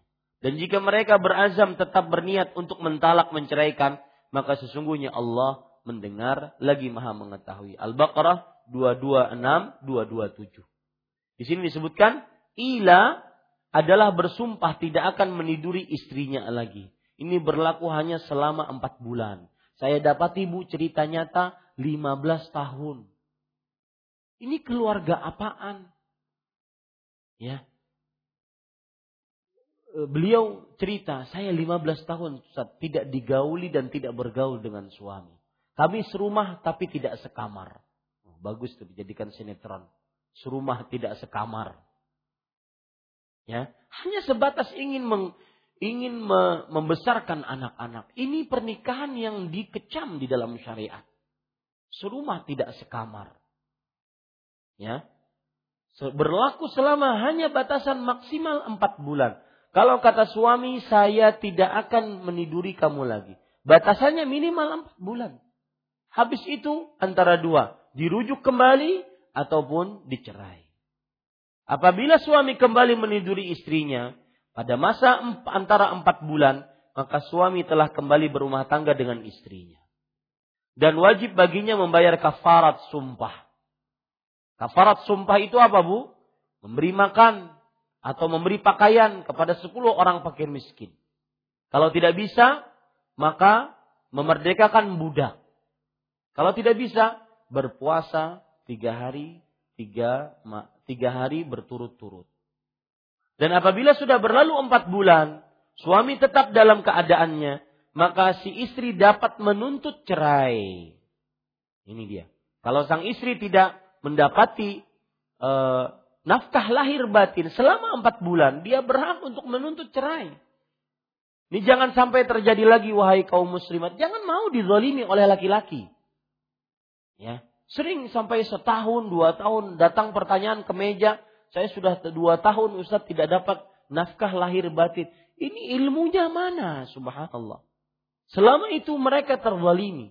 Perempuan itu wanita lemah, makhluk lemah yang patut dikasihi, disayangi, bukan dizalimi. Makanya Islam sangat memuliakan perempuan. Makanya laki-laki yang dia lebih berakal, harus lebih dewasa. Tidak boleh dia suami yang pandai merajuk, sedikit-sedikit merajuk, sedikit-sedikit banting pintu, makanan masin sedikit langsung banting pintu. Ini tidak demikian. Suami harus lebih dewasa, lebih pengayom, lebih santun, lebih perhatian dibandingkan sang istri. Nah, ini ibu-ibu. Jadi perhatikan batasannya bu, 4 bulan. Dan ini namanya hukum ila.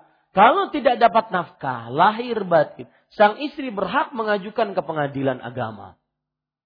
Dan pada saat itu pengadilan agama sudah menyatakan cerai. Dia berhak mencari laki-laki yang saleh, yang bertanggung jawab atas sang istri tersebut.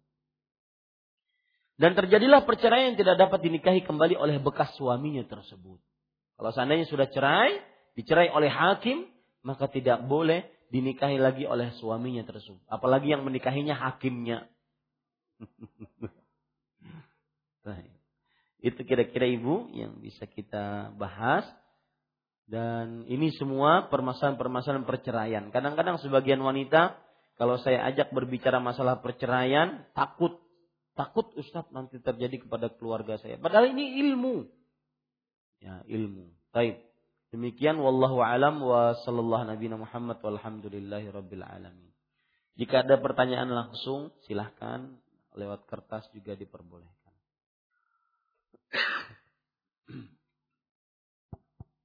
Nah, silakan Bu. Bismillah. Ustaz, apakah seorang istri yang minta cerai karena suaminya kawin lagi itu termasuk meminta cerai yang tanpa alasan?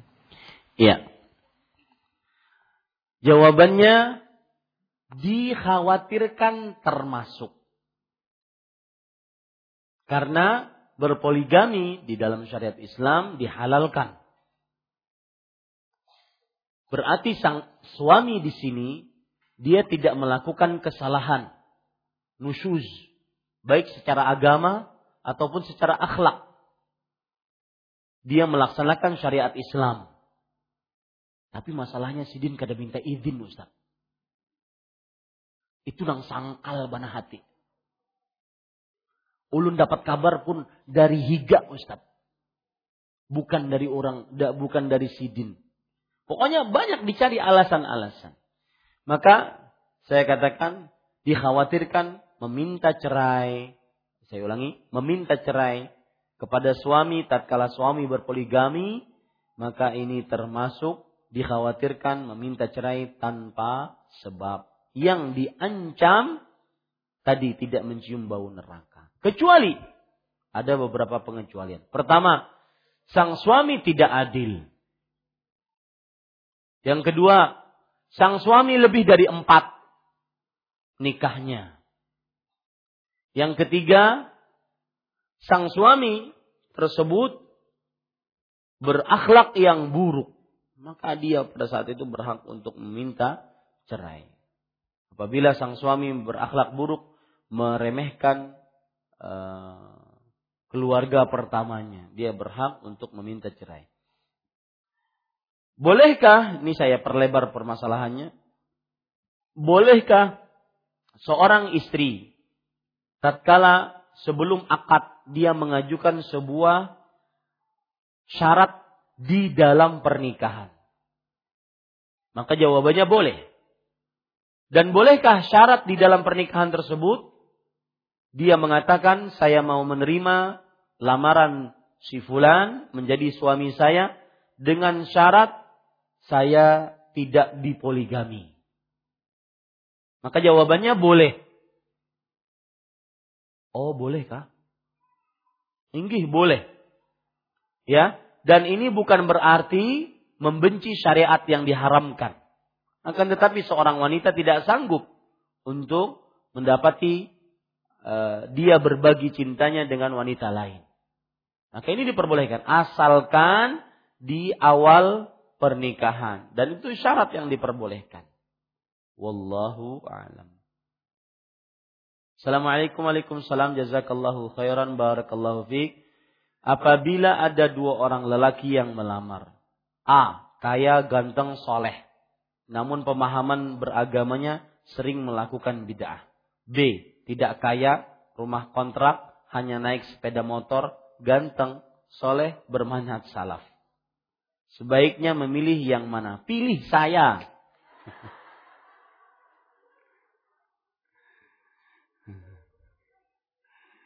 Ibu-ibu saudari-saudari muslimah yang dimuliakan oleh Allah, perhatikan baik-baik. Tidak ada jawaban lain kecuali apa yang ditunjukkan oleh Rasul sallallahu alaihi wasallam. Hadis riwayat Imam Tirmizi, "Idza ja'akum man tardawna dinahu wa khuluquhu fazawwijuhu." Jika telah datang kepada kalian laki-laki yang baik agama dan akhlak. Lihat di situ. Rasulullah SAW tidak membicarakan tentang kekayaan. Baik agama dan akhlak. Ya, maka nikahkanlah laki-laki tersebut dengan anak perempuanmu. Itulah yang menjadi calon suami. Al-Hasan Al-Basri rahimahullahu ta'ala ditanya, "Biman tuzawwiju ibnatak?" Terhadap siapa, lelaki siapakah kamu akan menikahkan anak perempuanmu? Maka Al-Hasan Al-Basri, seorang tabi'i, berkata, "Bi manittaqallah." Dengan lelaki yang bertakwa kepada Allah. Kenapa demikian wahai Hasan?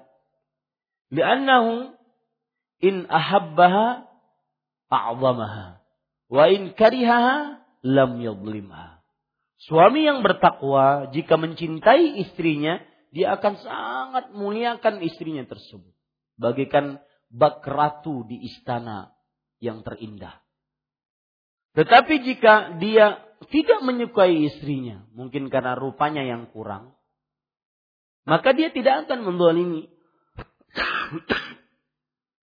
sang istri tersebut. Tidak akan mendolimi sang istri tersebut. Maka saya tidak bisa mengambil poin A atau B, tetapi ambillah hadis Rasul. Yang paling baik agamanya dan paling baik budi pekertinya. Dan Rasul SAW tidak membicarakan tentang kekayaan di situ. Ya. Dan seorang yang menikah, yang menginginkan untuk menjaga kesuciannya, maka jangan takut dengan masalah harta. Saya katakan dengan tegas ini. Karena Allah sudah menjanjikan, "In yakunu fuqara'a yughnihimullah."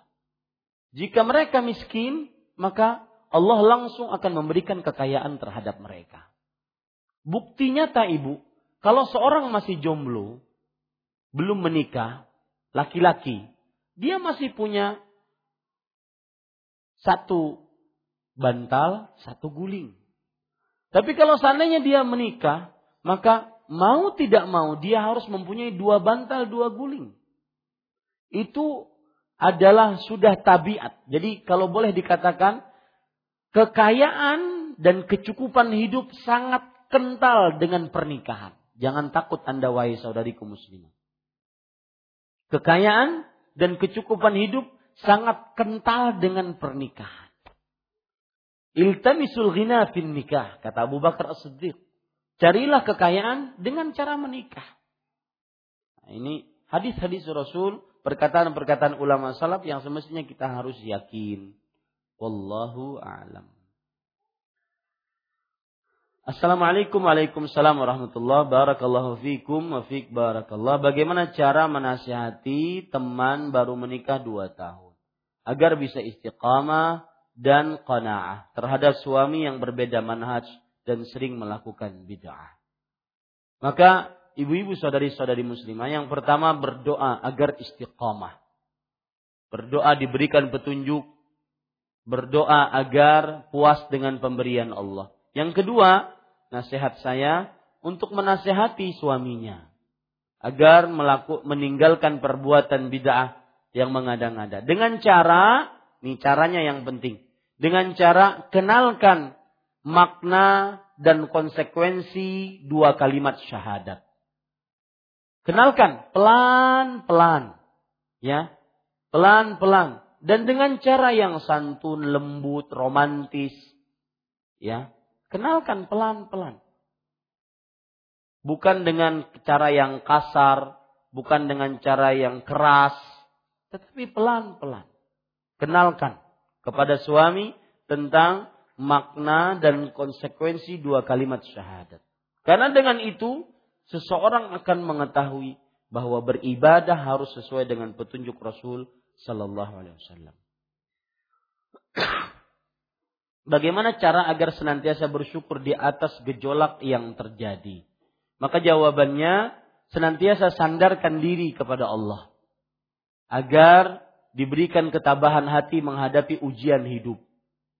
Agar senantiasa bersyukur di atas gejolak yang disebutkan tentang suaminya tadi, maka ingatlah selalu bahwasanya semua orang yang mengucapkan Rabb kami adalah Allah akan diuji.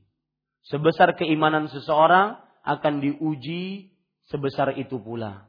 Dan Allah tidak akan membebani ujian lebih dari kemampuannya.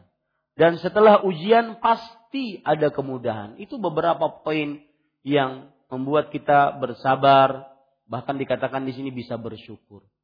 Bagaimana cara mendidik anak ke depannya karena perbedaan manhaj antara suami dan istri? Maka jawabannya, sekali lagi kenalkan kepada suami tentang cara beragama yang benar, yaitu beragama berdasarkan Al-Qur'an dan hadis, yang Al-Quran dan hadis tersebut dipahami oleh para sahabat Nabi. Ajak suami untuk mengenal agama ini dengan baik dan benar. Maka pada saat itu kita akan bisa bersinergi mendidik anak-anak kita. Wallahu a'lam. Ada yang langsung Ibu, silakan.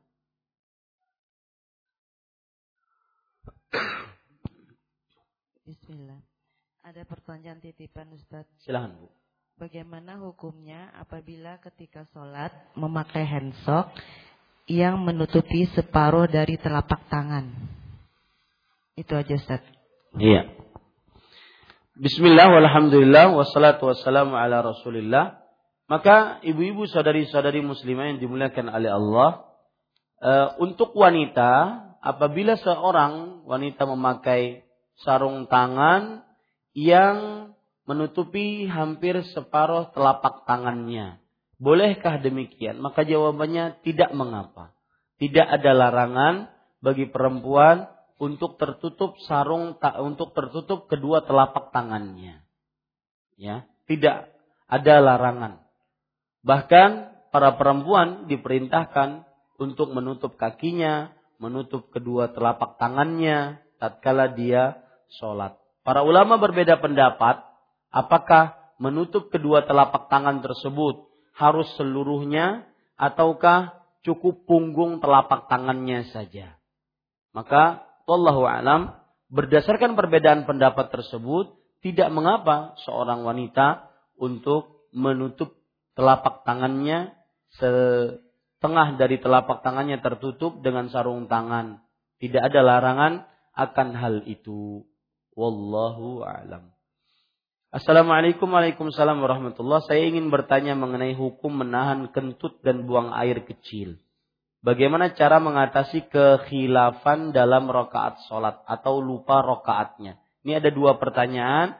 Hukum menahan kentut dan buang air kecil saat sholat, maka hukumnya makruh dan ditakutkan pahala sholatnya berkurang. Rasulullah Sallallahu Alaihi Wasallam bersabda,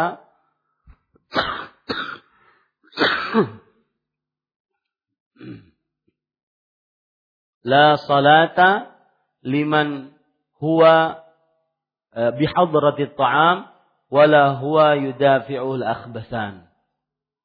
Tidak sah salat seseorang bagi yang sedang dihidangkan makanan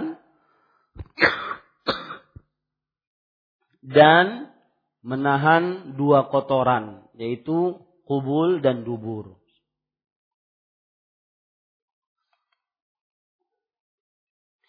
Kata tidak ada sholat di sini atau tidak sah sholat di sini bukan berarti tidak sah sholatnya, tetapi kurang sempurna pahala sholatnya. Wallahu a'lam.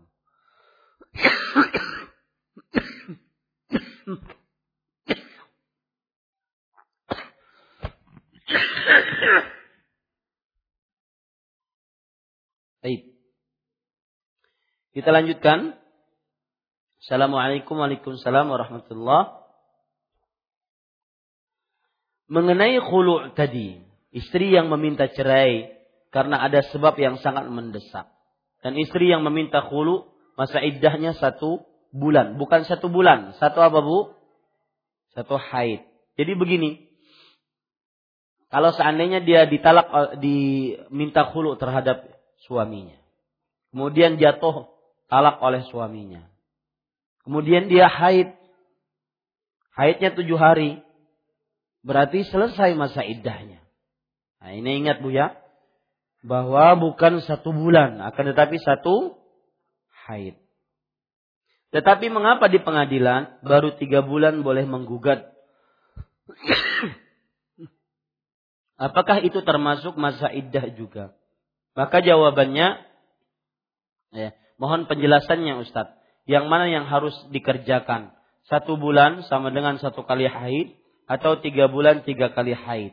Dan apakah wajib harus mengembalikan mahar kepada suami? Maka jawabannya sama Bu. Ya, sama jawabannya, masa iddahnya 1 kali haid. 1 kali haid. Adapun istri yang disuruh menunggu selama 3 bulan, maka berarti itu belum jatuh talak dari suaminya.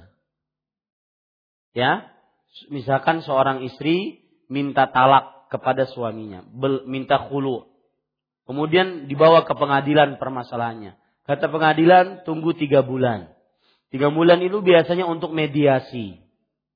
Nah, selama mediasi itu belum jatuh talak, berarti masih tetap istri yang sah dari sang suami tersebut.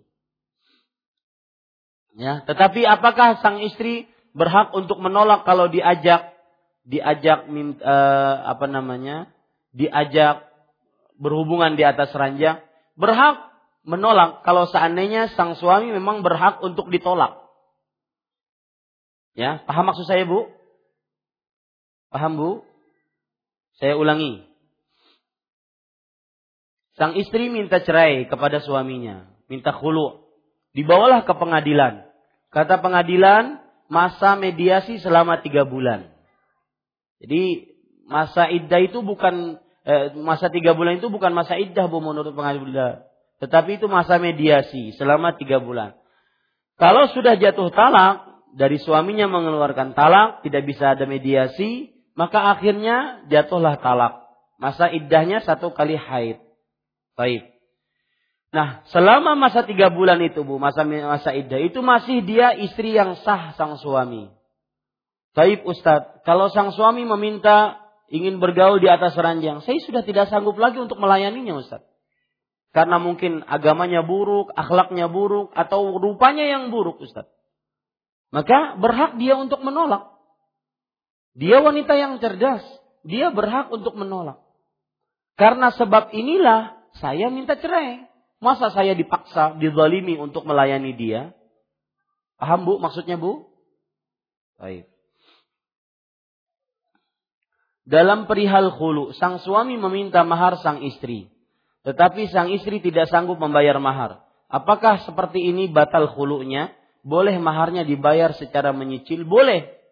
Ya, tidak batal khulunya, tetapi bayar dicicil. Boleh. Ya. Ada yang langsung? Silakan Ibu.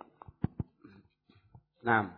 Assalamualaikum warahmatullahi wabarakatuh. Waalaikumsalam warahmatullahi wabarakatuh. Yang ingin saya tanyakan, bolehkah kita Pak Ustadz mendamaikan pasangan yang lagi bermasalah karena permintaan dari salah satu pasangan tersebut? Karena dia percaya, karena kita ada hubungan baik begitu, jadi dipercaya meminta kita untuk mendamaikan masalah rumah tangganya. Demikian pertanyaan saya. Boleh, bahkan itu termasuk daripada ta'awun 'alal birri wat taqwa. Termasuk dari saling tolong-menolong dalam kebaikan dan ketakwaan. Bahkan subhanallah Bu, sebagai pengalaman, di Arab Saudi ini bukan bisa juga di ibu-ibu atau melakukan ini. Ada LSM Bu, nama LSM-nya Tafrijul Qurubat. Tafrijul Qurubat artinya LSM pembuka jalan kesulitan. Tujuannya apa? Ada keluarga-keluarga yang mau bercerai, mereka datangi. Mereka lakukan mediasi, mereka lakukan islah. Ini bagus. Ini termasuk daripada menjaga kerukunan, keharmonisan rumah tangga.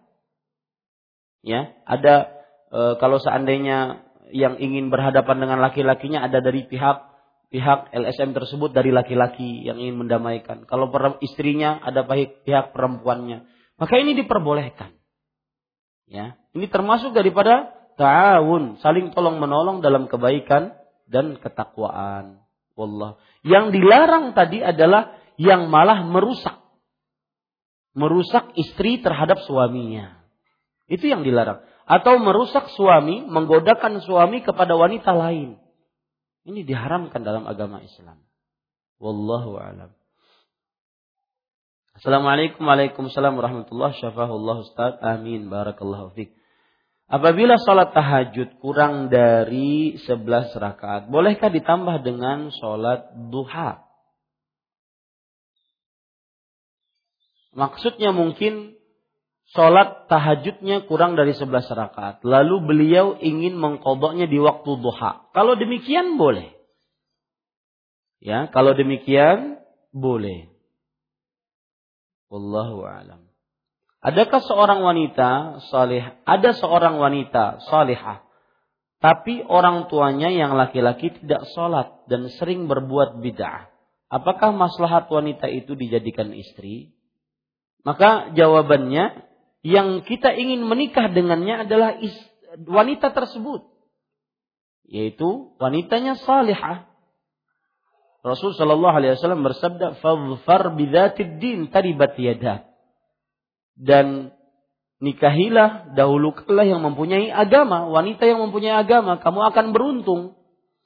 Cuma di sini saya ingin mengingatkan bahwa melihat keluarga yang sudah mengaji itu pun juga perlu menjadi perhatian khusus. Ya, kadang ada bapaknya dedengkot kekafiran, dedengkot kemusyrikan misalnya, melakukan jimat, dukun, tidak sholat. Maka ini menjadi kesulitan nantinya tatkala melakukan akad pernikahan, acara-acara keluarga. Maka banyak sekali kadang-kadang ada perempuannya sudah kenal agama, sudah mengaji, tetapi mendapati laki-lakinya pun kenal agama. Akan tetapi orang tuanya belum kenal agama. Maka saya berpesan, ya, kalau bisa dicari keluarganya pun juga yang kenal agama. Tetapi pada asal hukumnya, seorang lelaki atau seorang perempuan menikahi lelaki atau perempuan, bukan menikahi keluarganya. Maka yang paling diperhatikan adalah agama dari pasangan tersebut. Jika sang lelaki ingin menikahi perempuan, yang diperhatikan perempuannya, agamanya. Jika seorang perempuan ingin menerima lamaran seorang lelaki, yang diperhatikan adalah lelaki dari agama dari lelaki tersebut, bukan keluarganya. Wallahu a'lam. Bagaimana supaya waktu kita berkah? Pertanyaan ini sindiran keras terutama bagi saya. Saya saja waktunya tidak berkah, habis untuk hal-hal yang tidak bermanfaat. Maka pertama, agar waktu kita berkah, berdoa kepada Allah agar diberkahi waktu kita. Yang kedua, amalkan apa yang diajarkan oleh Rasulullah sallallahu alaihi wasallam. Apa yang diajarkan oleh Rasulullah yaitu memperhatikan waktu sebaik-baiknya. Caranya bagaimana? Menganggap diri kita ini orang asing yang singgah saja di dunia ini, bukan selama-lamanya tinggal di dunia. Orang asing otomatis memerlukan bekal karena dia hanya singgah di dunia, mengumpulkan bekal untuk kehidupan dia yang hakiki, yaitu kehidupan akhirat. Makanya ketika Rasul sallallahu alaihi wasallam bersabda, "Kun fid dunya ka'annaka gharibun aw 'abiru sabil." Jadilah kamu di dunia seakan-akan kamu orang asing atau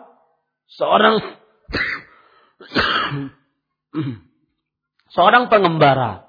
Lihat Abdullah bin Umar radhiyallahu anhuma menafsiri hadis Rasul sallallahu alaihi wasallam tadi dengan berkata, "Idza amsayta fala tantazirus sabah wa idza asbahta fala tantaziril masa."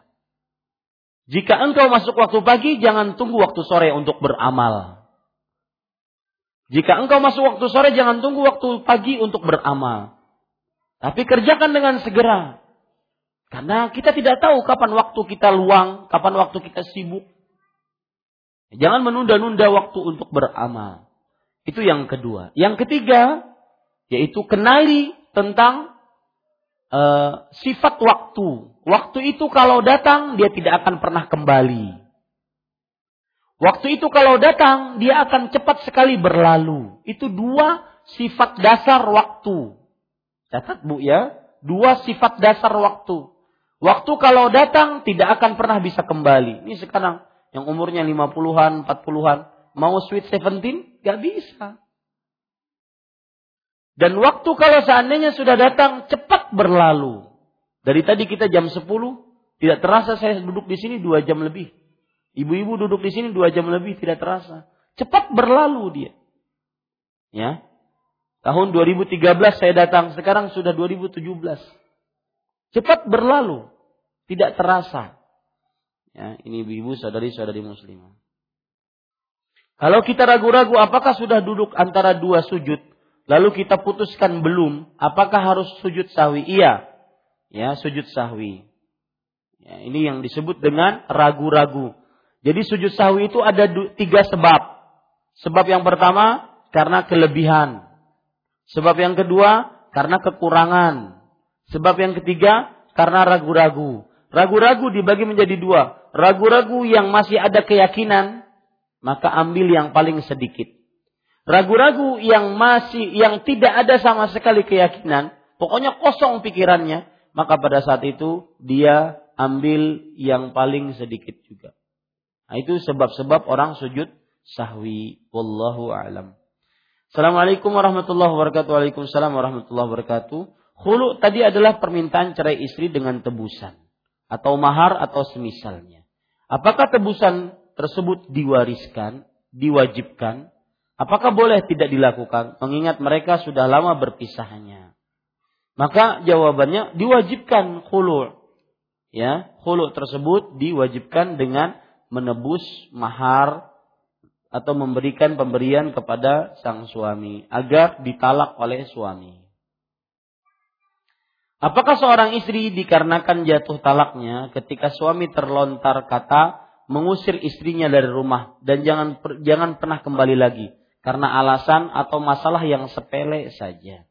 Maka jawabannya tergantung niat suami.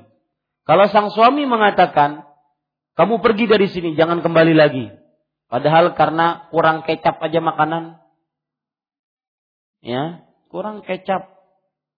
Maka yang seperti ini tergantung niat suami. Kalau seandainya suaminya menginginkan talak, jatuh talak. Wallahu a'lam. Dan ini kata-kata padahal masalahnya sepele saja. Ini hati-hati. Seperti yang saya ungkap tadi, jangan bermudah-mudah menjadikan opsi cerai adalah opsi yang paling pertama. Assalamualaikum warahmatullahi wabarakatuh. Bagaimana pula hukumnya apabila sang suami yang menceraikan istrinya tanpa alasan? Maka jawabannya, seorang suami yang menceraikan istrinya tanpa alasan, ini dia termasuk laki-laki yang membalimi istrinya. Dan itu termasuk mengerjakan sesuatu yang dibenci oleh Allah Subhanahu wa taala. Bagaimana tidak membalimi istrinya? Kok menceraikan istri tanpa alasan? Meskipun dia mempunyai hak akan hal itu. Akan tetapi sang istri mempunyai perasaan. Apa alasan dia sampai diceraikan tanpa alasan? Wallahu a'lam. Bagaimana sholat isyraqnya perempuan yang sholat di rumah sementara dia tidak ikut sholat berjamaah? Sholat isyraq yang pahalanya mendapatkan pahala umroh yang sempurna hanya didapatkan oleh seorang yang berjamaah di masjid. Adapun yang tidak berjamaah di masjid tidak dapatkan pahala tersebut. Karena hadisnya berbunyi, man shalla subha fi jamaah, thumma qa'ada yadhkurullah hatta tatlu'a asy-syams. Thumma shalla raka'atain kana lahu ka ajri umratin tammatin tammatin tammah. Barang siapa yang sholat subuh berjamaah, lalu dia duduk berzikir kepada Allah di tempat sholatnya, sampai terbit matahari dia tinggikan sekitar satu tombak. Lalu dia sholat 2 rakaat. Maka seakan-akan dia mendapatkan pahala umrah yang sempurna, yang sempurna, yang sempurna. Ini menunjukkan pahala sholat isyraq bisa didapati dengan sholat berjamaah di masjid. Sholat di rumah tidak dapat itu. Tetapi dia bisa mengerjakan sholat duha. Yang pahalanya lain lagi. Rasulullah Shallallahu Alaihi Wasallam bersabda, irka' ibn Adam, irka' li arba'an, awalan nahar, akfika akhirahu. Wahai anak Adam, sholatlah untukku 4 rakaat. 2 rakaat salam, 2 rakaat salam. Di awal pagi, maka aku akan cukupkan rezekimu. Wallahu a'lam. Dan setelah sholat subuh dan sehabis zikir pagi lalu beraktivitas untuk keluarganya, apakah bisa melakukan sholat isyraq? Maka seperti yang sudah saya sebutkan tadi, sholat isyraq itu tata cara tersendiri yang sudah saya sebutkan. Assalamualaikum waalaikumsalam warahmatullahi. Ada seseorang yang sudah membangun langgar. Setiap bulan puasa selalu membukakan orang puasa. Tetapi dia tidak mau membayar hutangnya, selalu menunda. Begitu ditagih selalu berbohong, berjanji mengingkari, sampai hampir 2 tahun dari janji 2 bulan.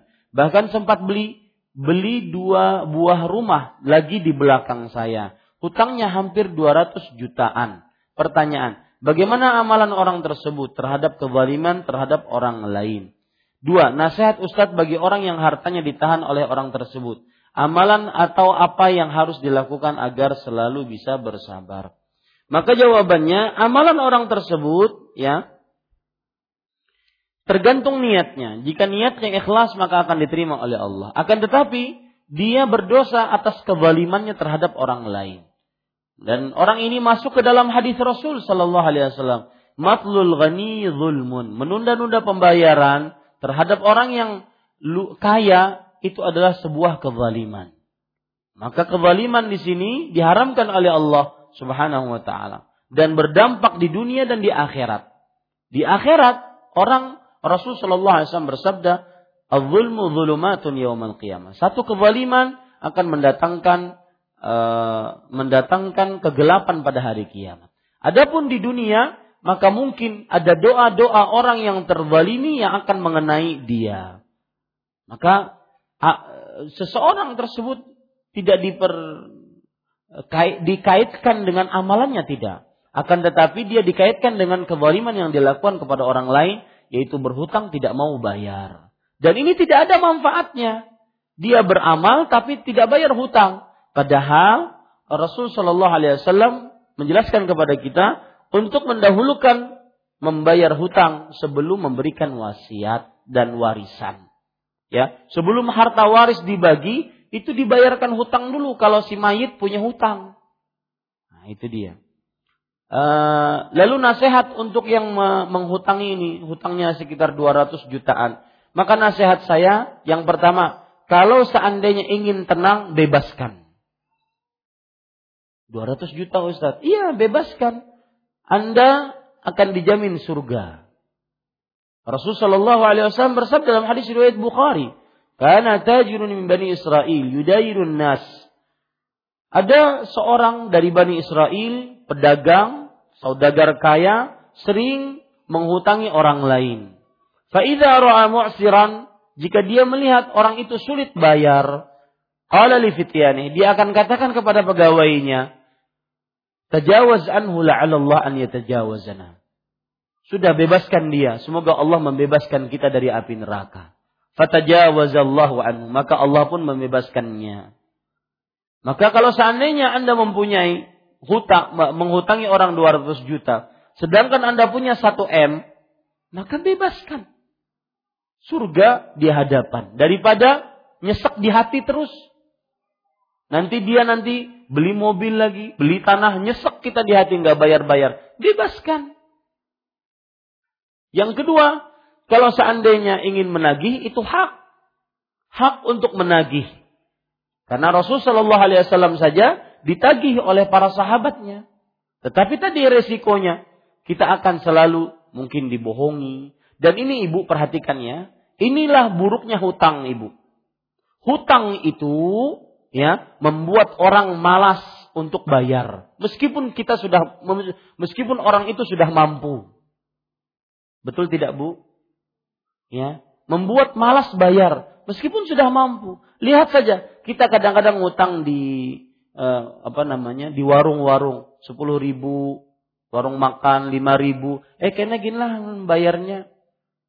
Kada ada duit halus nah. Padahal setiap hari lewat tidak dibayar-bayar dengan jumlah yang sedikit. Karena itu memang karakteristik hutang, yaitu menunda-nunda pembayaran.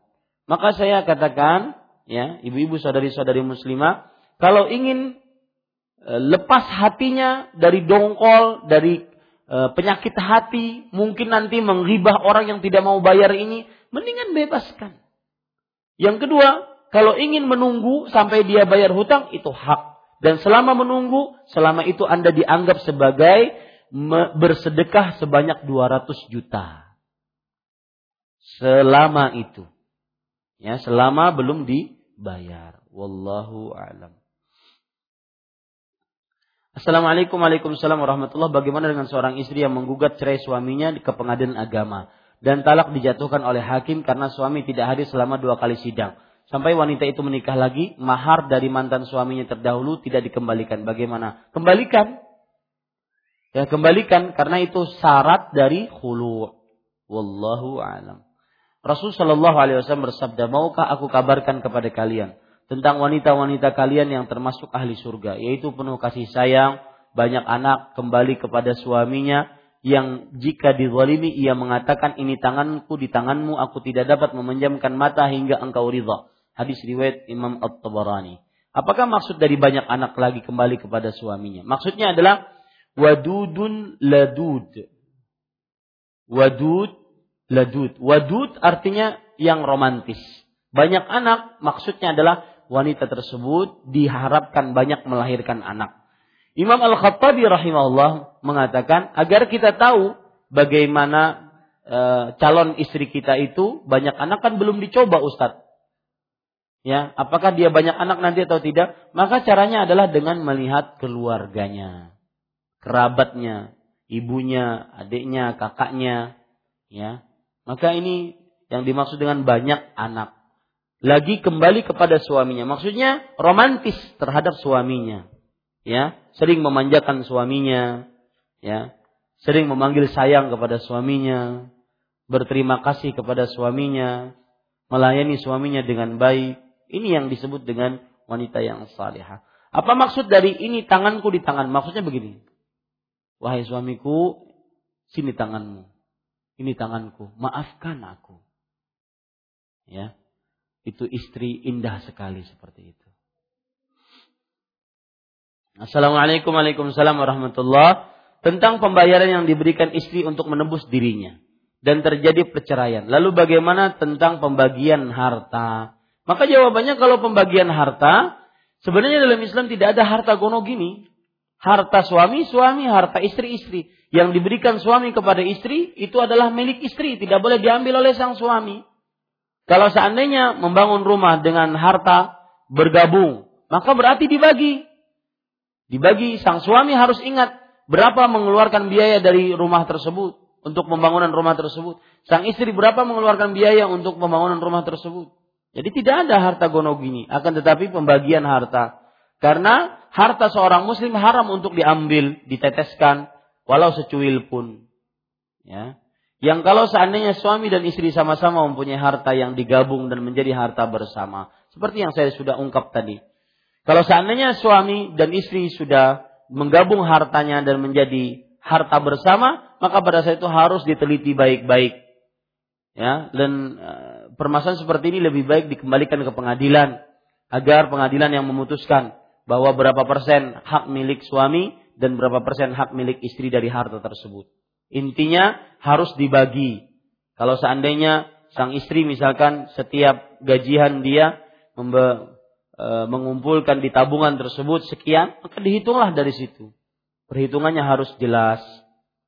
Nah, ini ibu-ibu, lihat buruknya perceraian seperti itu. Ya, buruknya perceraian seperti itu. Kita berdoa, Bu, dengan nama-nama Allah yang husna dan sifat-sifatnya yang mulia. Semoga tidak ada badai yang menghantui keluarga kita. Semoga keluarga kita sakinah, mawaddah dan rahmah.